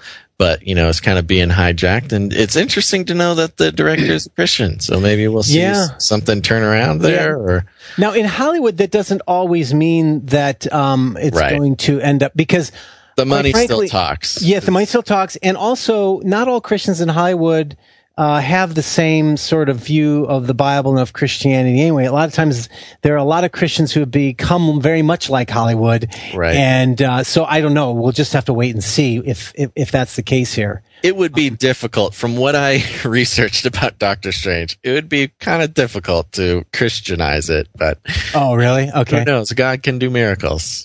Yeah. Oh, he's the. Oh, that's right. He's a he's a magician, isn't he? Yeah. He's he's the he's the sorcerer supreme. Is his, what okay. who he is in the comic book, and he's sort of uh, you know. If he was a neurosurgeon, and you know, something happens to his hands, and so he becomes the sorcerer supreme and kind of goes into other dimensions and battles uh, things like demons and other weird spiritual stuff. But he's all, it's kind of all occulty. He casts spells and uses pendants and symbols and things like that. Oh, that will be very interesting, because see, the director is Scott Derrickson, from what I understand, and he did The Exorcism of Emily Rose. Oh. He did Deliver Us from Evil, both of which were very strongly, I would argue, I have argued that they are very strongly Christian movies dealing with demon, demonic yeah. possession. I was somehow able to convince my mother to let me watch uh, The Exorcism of Emily Rose yeah. uh, on that basis. Oh, gosh. Yeah, yeah. And, uh, but interestingly, at the same time, though, he also... He also did uh, The Day the Earth Stood Still, which was basically mm.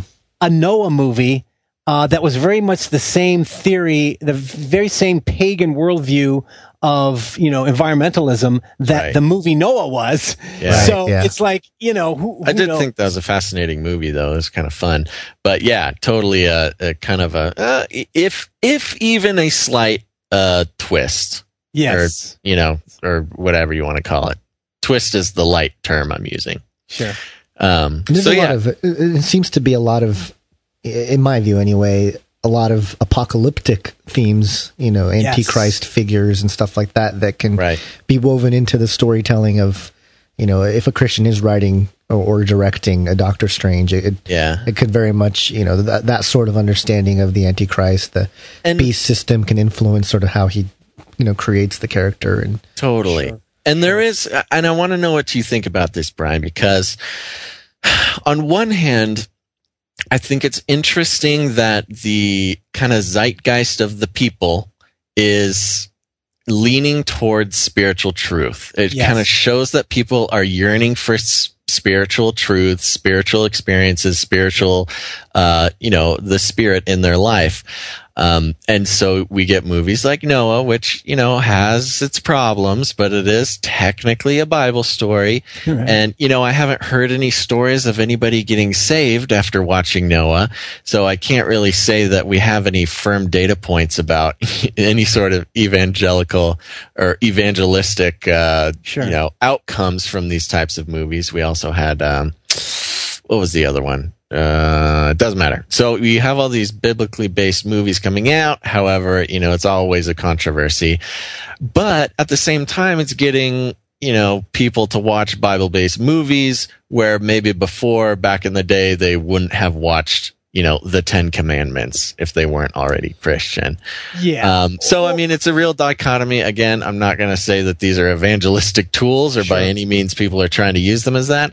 But what's your thought on just the general allure to the spiritual and kind of Hollywood's reaction to that? Is there yeah. any good coming from this? Sure. I, I, I would have to admit and agree that um, uh, anything that would I'm I'm curious and, and, and I'm grateful for anything that will draw people's attention towards their need for uh for a God or their need or their spiritual hunger that's inside of them. Their you know that that that is certainly a good thing. It's at and, least and, the first step towards finding absolutely God. absolutely. And now you know keep in mind you know my understanding though is uh, you know whatever whatever spin a movie brings to a Bible story. Um, is to that extent the corruption or the manipulation uh, that is negative about it. So it's I, I'm not happy that they're watching a Bible movie, but where I would agree with you is um, it. What actually does happen is it makes people go back to read the Bible story, and that's definitely been that's been um, a proven fact. That uh, lots of people go back after Noah, after Exodus, and they go back and they read the Bible stories from that. That's actually been proven to be true. So that is a good thing, and I certainly appreciate that. And it also allows us to be able to talk about these things to to to our yeah, coworkers and neighbors. At least bring up the conversation. I, at least I hope Christians are doing that. You know, I mean, I hope you're not like letting this opportunity go by when, you know, like when these Bible movies came out, it's like, well, hey, did you see Noah? What did you think about it? You know, well, I, I'm actually very familiar with the, actually, have you ever read the Bible story? Well, guess what? Here's how it really was and, or whatever, you know, I mean, these are the things what that. What were those are, big, weird rock creatures? Yeah, exactly. What were they really like in the Bible? And, you know, um, that's, we should be using those as opportunities to talk about those things. And, and I just, that's what I've always done. And, um, I hope people, Christians don't miss those opportunities because, um, they are more open now to spiritual things than they have been in, in a long time. And that's a good thing, you know? Right. Yeah, I think that's a good point. And I, I do want to keep people, you know, thinking about that, that even though bad things are happening all over the place, uh, spin is putting up, being put on every little thing to, you know, yeah. draw people away from Christ. At least the conversation is going on. And yeah, you know, we can complain about the, the, you know, Luciferian Hollywood, we can complain about all that, which, sure. you know, nothing wrong with complaining about it, sure. but at least it's giving you a reason to bring up a conversation about the Bible and about Jesus when before, you know, you were, your only option was to be like, you know, have you heard about Jesus Christ today? Yeah. Anyone? Yeah. No, you know absolutely. I mean? Absolutely. But, you know, I mean, I, I, I think most movies can become springboards for really talking about your faith because, and, right. and I don't mean that as a, as a manipulative tool. I just simply mean movies, you know, people, writers, directors, and producers who create content in movies, we want meaning. And it's just that people in Hollywood tend to have a more of a secular humanistic meaning in the way they interpret life. But nonetheless, they're seeking some kind of transcendence. And so most movies, whether or not you agree with what they're actually trying to communicate, it could right. be very offensive to you, but they they often do reflect a hunger for this transcendence or a desire for courage or beauty or truth or sacrifice. And these are things that we should be able to connect with as Christians and use those as, as springboards to say, you know, but of course, you know, is is there any real sacrifice? If there is no God, is this epic sacrifice of this warrior worth it? Or right. is it just a wasted human life? Because if there's no afterlife, then it's then it's a waste. You know, those are the kind of things that I, that I often use movies to talk about. Yeah, and I, I do want to say out there, I understand the opposing argument. Um, I don't need to get into a bunch of Facebook conversations about why I'm wrong about this. So I do understand those of you out there who are still angry about Hollywood and what it's doing to biblical movies. Um, you are, you are not forgotten. Just disclaimer. I'm really into disclaimers lately. Yeah. I just want everybody to know that they're understood and they're heard, and we, we don't have to agree. Okay, moving on. Thanks. Thank you, Basil, for that show-stopping comment. Yeah. Uh, speaking of things that we don't necessarily have to agree on, but we can sort of rejoice in sort of the truth of the gospel and everything else. You know, Brian, we've asked you in the past about like Bible prophecy and what do you think and all this stuff. And you were like, oh, I'm not really into it. I'm not, you know, that's not, I have different views on it and stuff like that. Mm-hmm. Well, I'm seeing on your page here a ten lecture series called Bible Prophecy and the End Times. It's not what they told you. Are you peddling the preterist here? Yes, I am. And I hope you're not going to kick me off your show. No, not at all. Um, not at all. Yeah, yeah, I am. And and here's the thing. Ironically, it was something that I actually was... I kind of have phases and stages, you know, where I, I get really absorbed into something and I'll study it for five years or something. And then I kind of move on to other stuff. And it's still an interest of mine. But it had actually, it had actually been something that I had... St- stopped really reading on and studying on quite a few years ago. But what happened was when I started putting things together in my, in my own storyline of the Chronicles of the Nephilim and all that stuff, and I sort of came to realize that I, I, I had to write some novels about, I, I wasn't done. I wasn't done with Chronicles of the Nephilim, and there was supposed to be a sequel series um, about the writing of the Book of Revelation. Um, the time period where John was alive and when he was writing Revelation, and um, and what happened at the destruction of the temple uh, and and this and and and the uh, city of Jerusalem by the Romans in seventy A D. This is a time period, historically speaking. I, I'm just I love history, so historically speaking, I love the story. It's the story that's in Josephus's War of the Jews, right? And I want to retell that story, um, and that's that's what I'm doing in the next series. I do incorporate and, and interpret it through through that grid of preterism. Um, so it's going to be shocking and offensive to some people, but it will actually be my probably my best novels ever. It's going to be yeah. the coolest story. And quite frankly, I'm confident enough that you don't have to agree with the interpretations of everything to appreciate the historical truth that I am going to have in there. And it's going to be footnoted. Um. It's going to be footnoted because I know that things are going to be so bizarre to people that are going to go, what? That can't possibly be. And I'm, I'm, so I'm footnoting. I have more text. I have the same amount of text in my footnotes as I have in the Bible. I, and not the Bible, in the, te- in the novel, not the Bible. I was going to um, say, so, which yeah, footnotes? This is, this is what I've been working on. And I kind of, you know, this is actually recent. I didn't, uh, I did not anticipate writing this when I was doing the Nephilim stuff. And that's why, even at that time, I was saying, look, you know, I don't want to go into the Bible prophecy because I really hadn't been into it for a long time. And even now, I don't want to get into it until I get the first novel out because it's got to set the stage to talk about that stuff. So, but I honestly, I'm going to contact you guys. I want to hound you to have me on the show, and we, we can have a friendly discussion. I'm, I, I'm confident you're, you're going to love the story anyway, but um, it will probably be a great opportunity to talk to someone about a different viewpoint that is not as... you know, comment. Yeah. yeah well, I, I've I've looked at the preterist view, and I've I, I think there's some excellent points that are brought up with the the you know the potential fulfillment of seventy A D and some sure. of the things that happened there. But you know, it's it's definitely again, I, I am more, um, I guess, open uh, to a partial preterist perspective than than a yes. full preterist view. Uh, yes. If if I have to go preterist, then I'll, I would go partial.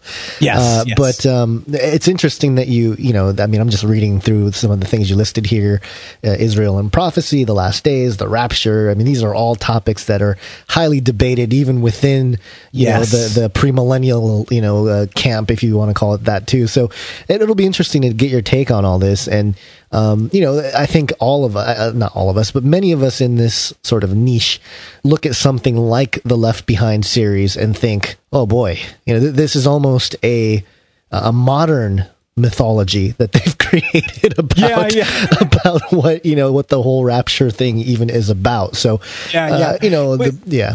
You know, one of the, one of the ads that I'm working on, I think uh, headlines is going to be Hate Left Behind. You'll love Chronicles of the Apocalypse. just,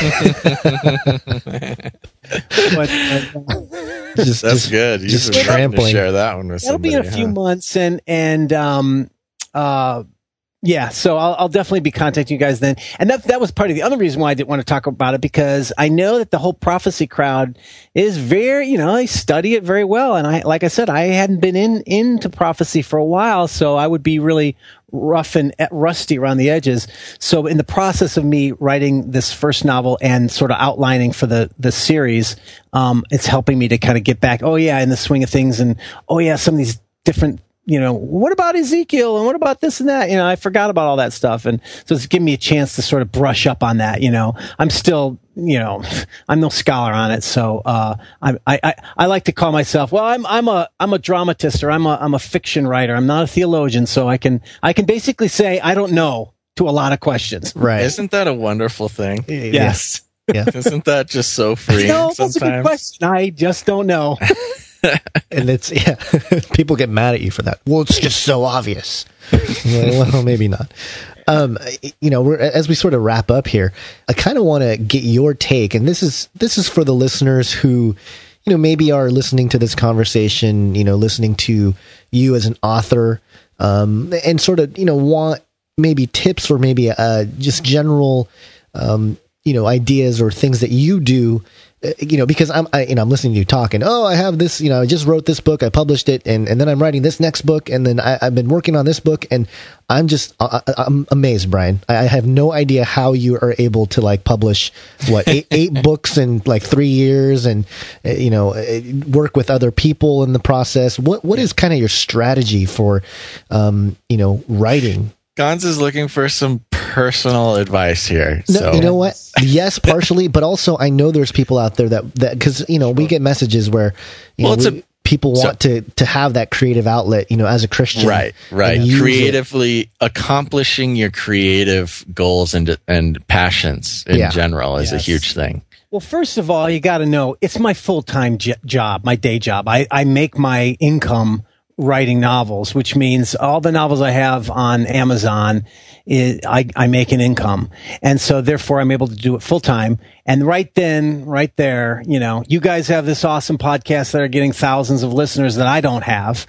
So you're putting your work into that stuff as well as your writing and everything else. So I'm, I'm focusing right now a lot of attention on writing novels because it's, it's, it's, Uh, I was able to develop it into an income, which as a writer, as a professional writer, um, to be honest with you, as a screenwriter in particular, it's a very difficult, it's a very difficult lifestyle because there's a lot of ups and downs in the income and stuff. And, um, and quite frankly, some bad years. I've had some bad years. And so, uh, uh, and you can be a very good writer, but still not be doing well because there's, you know, it's a, it's a big pool out there, you know? Um, So don't feel too bad if you're seeing me putting out all this stuff, because that's all I do, and I don't have kids. So, you know, I pretty much write, you know, morning, noon, and night, except for all the interruptions like these podcasts. Time. Exactly. And, you know, and so, and I really focus on my art. So, but I can tell you this. When I had the normal day job, which was a graphic designer for many years, and I first got married and such, um, I did have that more of a normal lifestyle where I had to f- find time and had to f- scrunch it in and all that. And, you know, go to work, come home, spend time with the wife or family, also have some church activities or whatever throughout the week, various things, various responsibilities you got to do. And then basically you sit down at the end of the nights, it's nine o'clock and you've got one or two hours, or, or if you wake up at five so that you can have a few hours before you go to work. I've lived that life for, ma- for many years before I, I was a full-time writer. And um, what I did was I just fought to have my, you know, two to three hours a day. And sometimes it was only two hours that I could get. Sometimes only an hour. But you just seek to develop the habit. It's keeping the habit, regularity, even if it's just a little bit of time, because that's what what builds that what builds you over time. You know, it's sort of like, even if you only spent one hour a day working on writing and what you have to do, if you, after a month, that's thirty hours, and that's pretty good, you know, and time flies when you've got a busy life. So even if you could only get an hour a day, the main goal was, when I started out, was I just have to commit and keep that habit. Even if I didn't know what to do, I had to sit down and force myself to come, you know, to try to write, to do research or whatever, and uh, just be consistent. And over time, you would end up, you end up getting somewhere. You know, um, it just takes time. You got to have patience. You know, right? And so that was one element. Um, and I, you know, I, I actually am a self-taught person too. I didn't go to school or anything like that. I basically, you know, uh, and this was, I started before there was an internet. So uh, I had to go and buy all the books I could on screenwriting or storytelling. I went to all the seminars I could. I went to um, pitch fests, and, you know, I found out all the different things you can go to to try to make connections for Hollywood and all that kind of stuff. You're bringing and, back bad memories. Man. Yeah, yeah, and it was. it, you know, interestingly, my first movie got made ha- having nothing to do with all that that I did. I actually met a, a, my my pastor, one of my pastors at a church I was going to, had the rights to a novel, and he had been producing movies on the side, very, very, very infrequently. But we we struck up a relationship. He's like, you know what? I really like your writing. Hey, what do you think about adapting this novel and it, or this book? And it ended up being what my first movie was, which was To End All Wars. And um, so it's, it, but but I don't believe that. Therefore, I shouldn't have done all that stuff, because you have to do everything you can to try to to try to um, break in. So, you know, do the research on how to find an agent, how to get your scripts to producers, or if you're writing books, how to get your books to publishers. Try everything that you can, and and just get ready for a long, long list of rejection. You know, um, but yeah. It's all about just who's going to endure, and are you serious about it? Because if you are, you're going to stick through it, and you're going to use your rejections as inspiration to continue to work harder, to do better. Okay, well, those people don't know a good book when they see it, but I'm going to write the next one even so much better that they're going to wish they had me as a, you know, whatever. That's that's the mentality that a real writer has. He doesn't give up. She doesn't give up just because multiple, multiple rejections. And um, you write because you have to. That's what a writer is. A writer is someone who writes because they have to. A lot of times it's miserable. It's a lot of hard work. It's not very inspirational. Um, but you write because you have to. In my case, I write with urgency. I feel that the stuff that I'm writing is very important, and it's got to get out there. And and now is the time. And so I feel like when I'm writing, I just have a sense of urgency. So I work hard. I work long hours, and I work f- and I work as fast as I can. Um, but then I also try to make sure that I get input and feedback from people I respect, um, and honest feedback. I tell the, the few friends that I send my work to, whether it's a script or a novel, I tell them, I say, you better be ruthless. Because if you write something back saying, no, it's basically good, I like it, or whatever, I'm going to be mad at you. Because I know I'm not that good. I know I'm not that great. So you've got to find a lot of things wrong with this. And I want you to destroy it, rip, you know, I want you to find every problem you can, because don't worry about hurting my feelings, because you have to have rhino skin if you're going to get better. You have to be able to take the hits and, and take the criticism. You know, of course, be nice about it, but tell me what's not working. Tell me what you think is silly. If tell me your honest gut response as you have it, because your first impressions are very important. If people are getting first impressions, and several people get the same first impression from something, then chances are, you know, that's probably true. Right. You know? So these are some of the things that, that, you know, that, that I use to sort of inspire me and keep me going. But at the end of the day, most, most of my writing, most of my hard work is just spending a lot of hard work time And it really is ninety-five percent perspiration, five percent inspiration, you know. But when that five percent comes, it really is amazing and, and powerful and, and exciting to be a part of, you know, and an honor as well. But right. it's, it's you know, you got to put aside, you have to put aside all your dreams and fantasies of the glory of it and realize that everything, every dream ultimately comes down to just a job and a lot of hard work. And there, I'm not saying that there isn't any fun to it. I'm just saying the glory that we have, the, the fantasies of it, you know, the images, oh, you know, wouldn't it be great to be a, you know, a working screenwriter where you get to write movies and all this stuff. Yeah, well, it's a very miserable, lonely life because you're, you know, everybody's rejecting you all the time. And it's such a big, Hollywood is such a game, and it's such a disgusting game with the way you have to, you know, um, the way you have to win people's attention, and, and, you know, it just goes on and on. But right. I kept doing it because there's nothing I would rather do in the world more than, than make movies. And, and at the end of the day, when I first started, at least for screenwriting, but I think this can apply to novels as well, I, I knew the I knew that the, the odds of getting movies made are so low that you have to be willing to say, okay, am I willing to spend ten or more years, or maybe fifteen or twenty? Am I willing to put all that time trying to break in and trying to make movies? And at the end of those fifteen years or more, what if what if nothing happened?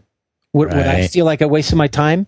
And and the person, the true writer, screenwriter, will say it, it's worth it, because I love trying to make movies more than doing anything else in the in the world, because I love movies that much.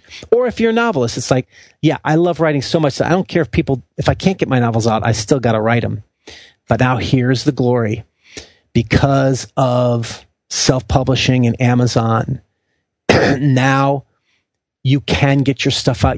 You you don't have to um, you don't have to uh, be a victim of the legacy publishing system that is abusive to, it's impossible to break in just as much as it is in Hollywood, you know. It's impossible to get an agent.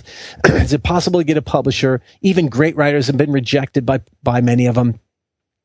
And you try and try and try, and some people never get picked up. But now if you can't, go ahead and try that way if you want.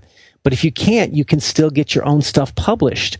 And that's basically what happened to me. All my novels are self-published. I tried to get a Christian agent and Christian publisher, but they didn't they didn't understand my material because it was too biblical.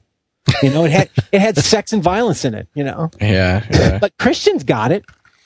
Right. And and it's the same old thing. The legacy publishers are looking for these, they're looking for the tentpole novels, just like Hollywood's looking for the tentpole movies. They don't they don't want something truly original and, and something that's risky, because they don't understand it and it's scary and they might lose money. But yet those are the very things that end up being the huge the huge hits on, on self-publishing on the internet, you know? Yeah. I mean, there's just so many stories of authors where that's the case.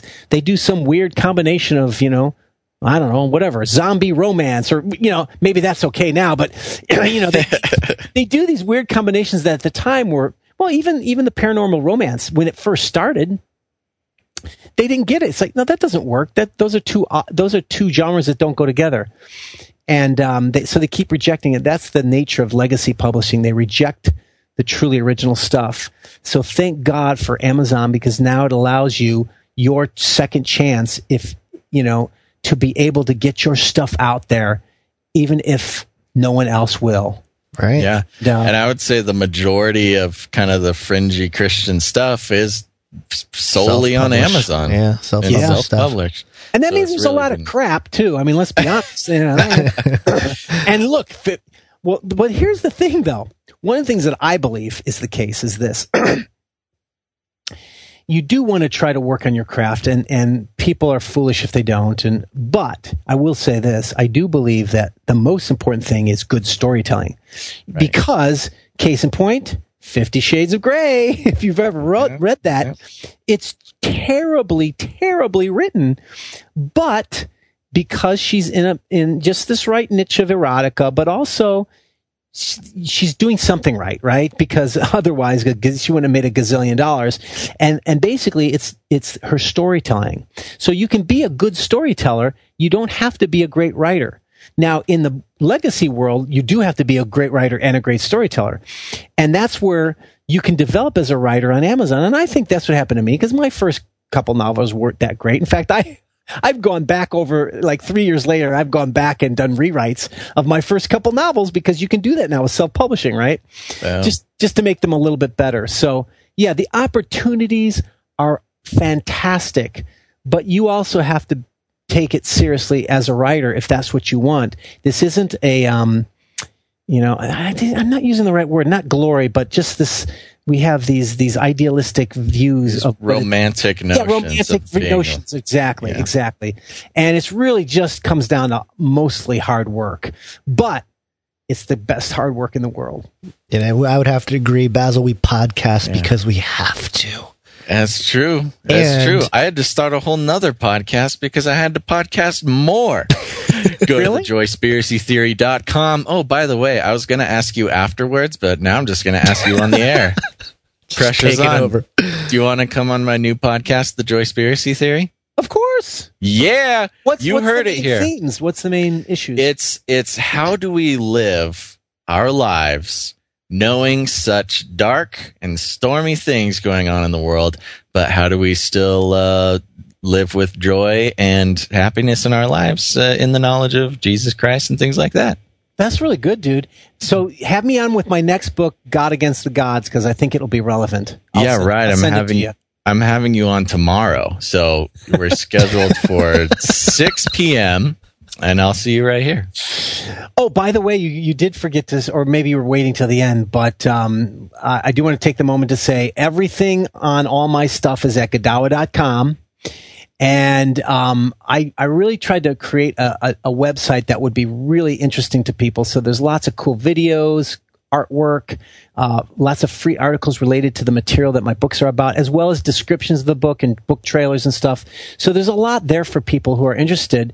And they can also sign up for my newsletter, my Chronicles uh, newsletter, um, as well as my my um, my blog. I, I have a blog where I blog on culture, God, and uh, movies, blah, blah, blah. Sounds good. Sounds great. Everybody, you know it. You love it. Go to the website. Uh, buy all of the books, all of them, like multiple copies, and give them to your uh, pagan Uncle Phil. Because he's searching. He knows there's something spiritual going on. Um, all right. Well, that was great, man. Thank you so much for coming on the show. Any any burning desires? I guess both you and Gons. Anything that uh, I'm skipping over here? Yeah. Nah. All right. We covered it all. Nice. Good job, everybody. All right. Well, Rad, again, thank you so no, much. No, no, I do have one. I do have one. Oh, oh. Everybody watch Daredevil on Netflix. Oh, the series. The series Daredevil on Netflix. I've heard good things about it. Really cool series. I actually like a lot of the Marvel universe on on their T V shows, Jessica Jones and um and Daredevil. And Daredevil wrestles with a spirituality Ooh. that that yeah, that is actually a tr- good Christian spirituality in the first season, and in the second season It's it's gets even better. It's just phenomenal. Not not about the spiritual side, but about the issues that it wrestles which, with, which is vigilantism and um and how far do you go to fight evil? And it has a metaphor with terrorism. So, are uh, you friends with the writer of Daredevil? Are you plugging your friend's no, show right no, now? No, no. It's just it's just Mister One, Hollywood. Everyone. One of the latest series that I I, I watched that I just can't, I can't get out of my mind. I just loved it. Great. All right. Well, there you go. I'll have to. Ch- I've heard good things about it, so I'll have to check it out. What's Netflix? Yeah, Gons is so so holy. He has never even heard of Netflix. It's kind of like Pure Flix, only with sex and violence. It's it's Satan's Pure Flix. Yeah, Satan's oh, Pure Flix. Yeah, keep that out of my house. Oh gosh. No, all right. Well, thanks th- again. Thank you so much. You're always such a joy to have on the show, buddy. And uh, so everybody go grab the book. It's going to be great. Thanks for having me. Well, there you go, guys. Hope you liked that episode. I know I sure did. Uh, I always, I always do. He's he's such a he's such a great fellow. When when are you ever going to be like at the end of an episode of a Canary Cry Radio episode, just be hope, like, you know, that one was a little more mediocre than normal. Hope you guys like that one because I hated it. um, no, I, I, I did enjoy it a lot, and uh, I enjoy him as a as a as a man, as a young man, and. Well, and, you know, what's uh, cool is uh, we got to actually sit. Well, I, I did. I don't know. I you, was going to say that, too. I was there. We just got a chance to hang out with him in person yeah. and chat about all sorts of stuff, um, you know, from from Nephilim all the way to, uh, I don't know, some very mundane things. But it was really awesome. He's a fun guy. And uh, hope we're going to keep him. We'll, we'll keep him around. Basic. Basically, what it came down to was that um, you and I are going to have a cameo in a, a movie about the Book of Ruth. Right. Which is basically what the premise of the whole conversation was. Okay. So look for, I, I don't know what they're going to do with me. They're going to have to C G I my face. I want to be a camel. No, you're going to be, no, you, you're going to be the lion-faced, uh, you know. Oh, yeah, there's that. But I want to also be a camel with like long, flowing blonde hair. Okay. And I can sit. Okay, that's getting weird. Just, um, on, just on the head, though, like not all over the body. like a like an Emperor's New Groove type situation. Right, and then it's blowing in the wind. Yeah. And you're getting sand in your eyes. And I'm being ridden by a by a, a Jewish prince. Which is played by me. That'd be that's, that's perfect. Okay, so look out for that. Um, also, one of these days, we're going to get him on the Joyspiracy Theory, if I can plug myself one more time. Um, also, go watch all of Gonza's videos. Yeah, Face Like the Sun at YouTube. And, uh, oh, by the way, good news, my silver play button is coming. Oh, yay! So when it gets here, I will take a picture of it and uh, that'll be nice. Say, hey, here it is. Here's the silver idol. This- Did I- I'm going to pray for you, Gons. Uh, I know, um, I know. So that's a thing. Also, okay, so guys, just just some real talk right now. Uh, we've talked about for it feels like forever now, but it's got it must have been the past like five episodes that we've been having a lot of technical difficulties, and uh, it, it's really true. And and just to put it in perspective, we're not the only people having difficulties right now. I mean, ours are more technical. For some reason, we keep getting hacked and uh, I don't know for some kicked reason off the internet. kicked off the internet multiple times. We've yeah. had to basically rebuild our entire online database uh, database three times now. Um, but other people within our genre are also having, I would say, even worse problems. I would, yeah. I would, Ours I would are much, kind of uh, mundane much, or minuscule compared to. Much rather, I mean, I would say ours might be a little bit on the, the expensive side in comparison, but maybe not. Yeah, maybe but, not. A lo- but a lot of other uh Christian podcasters, YouTubers, uh people who create content, people preaching the word are having some pretty serious attacks all over. I mean, basically the whole group of them, as far as I know. And and we know about some that, you know, maybe a lot of people don't know about, um, that aren't necessarily public. And it is it's really intense, guys. Like right now there's I don't know. I can't really think of one that isn't having some serious problems. Uh, well, it um, seems like um, you know the the folks over at Skywatch are just having a a blast. That's true. Skywatch seems to be doing fine. They're little, they're bulletproof over there,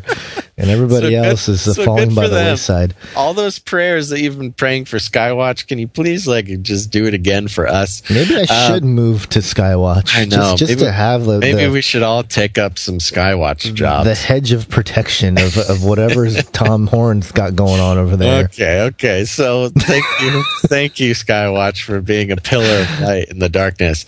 Um, but there's a lot of a lot of us, uh, kind of you know, individuals doing this are having some serious problems, and I'm not going to get into it. But so please keep all of us in your prayers, and and this is not just for us, but for for every person that you you watch or that you get information from, or you listen to, or you.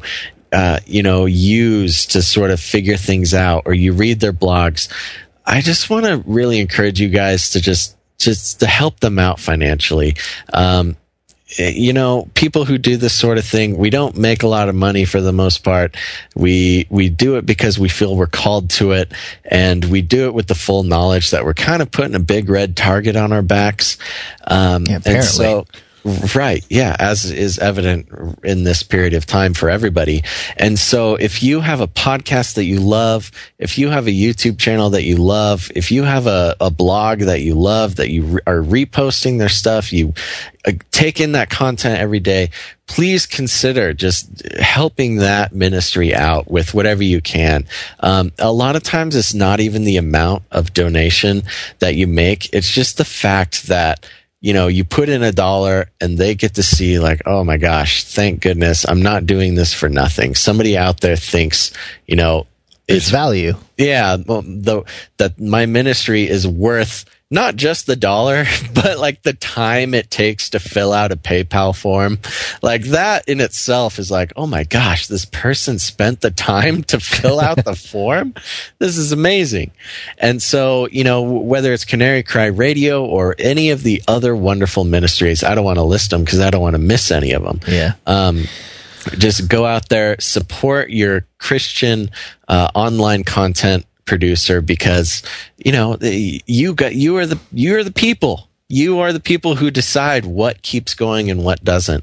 And in a time where we're all having troubles that cost money, what you know, it's not just I don't know physical stuff. There's money involved with every problem, and uh, it's just a really great way to remind that person that you appreciate what they're doing, you see their value in the kingdom of God here on earth, and that you want to support not just them as a person, but support the mission that God has put them on. Right. And, and so please go do that. Yeah, and those dollars, they're not really leaving your hand in terms no. of it's, it's you know, it might be numbers from your bank account, but it's not really leaving the purpose or the, right. the big greater you, objective. And you should be on the same mission. That should be part of your mission. And when you are uh, donating or giving to your favorite Christian content producers, um, y- you're taking a piece of ownership. I mean, you now uh, can feel that that is happening because of you.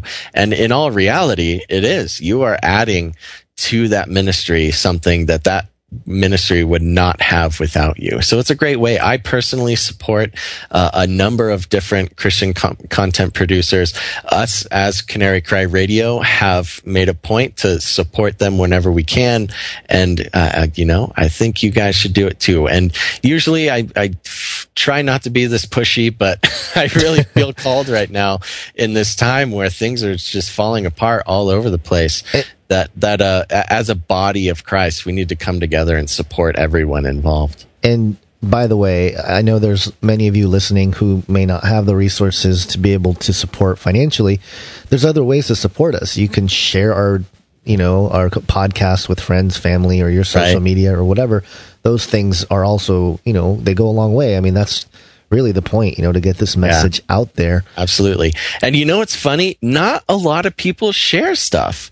I know. Um, what's up I with mean, that? Come on. Right. I, I make it look so nice. Why? I, I was just you spend this, so much time on the visual and the audio production, right. and, and nobody I was cares. Just having this conversation with another uh, uh, Christian producer, Gans, that you know as well, and we were talking about how if each person who even, you know, made a donation or sent us an email or said they loved our, the work so much that God is doing through us, if they just shared it, our stuff would be everywhere. There would be no getting away from it. Uh, it's very surprising how little um, of a percentage of people actually share stuff. So there you go. That's a thing. Go do that as well. And right. robots are taking over. And the robots See you next are time. taking over. Wake up, sheeple. Almost the title of my video today, actually. Now yeah. that we timestamped what date we're recording this. Right. Oh, yeah, I forgot. We we got to, like, actually officially end this podcast. Yes, we do. Okay, make sure to go to iTunes, guys. Go to iTunes, search Canary Cry Radio, and leave us a rating and a review. This helps out a lot. This tells the iTunes algorithm robots to show us to other people. You might not think it means a lot. You might just think you're taking time out of your day, but it actually tells an automated system to show Canary Cry Radio to other people and help spread the word. So go do that, as well as uh, sharing us on Facebook and all that good stuff. Um, anything else in, in that realm? I just want to say that since the last time we made the call to go to iTunes to, you know, give us a, a rating or a review or both, a good handful of you guys stepped it up and, and went ahead and did that. So just wanted to say thank you, and we appreciate it. Absolutely. You guys are the best. You're the best around, and ain't nobody ever going to get you down. Uh-oh, here we go. Duh, duh, duh, duh, you're the best. All right. Copyright, copyright, stop. Oh, sorry, we, we can't afford that. If you'd like to hear awesome eighties music on this podcast, please donate to Canary Cry Radio. So we can buy licenses to the entire Prince category. Okay, guys. All right, there you go. So uh, thanks for listening to this episode of Canary Cry Radio. Make sure to tune in next time. But until you do, think outside the cage.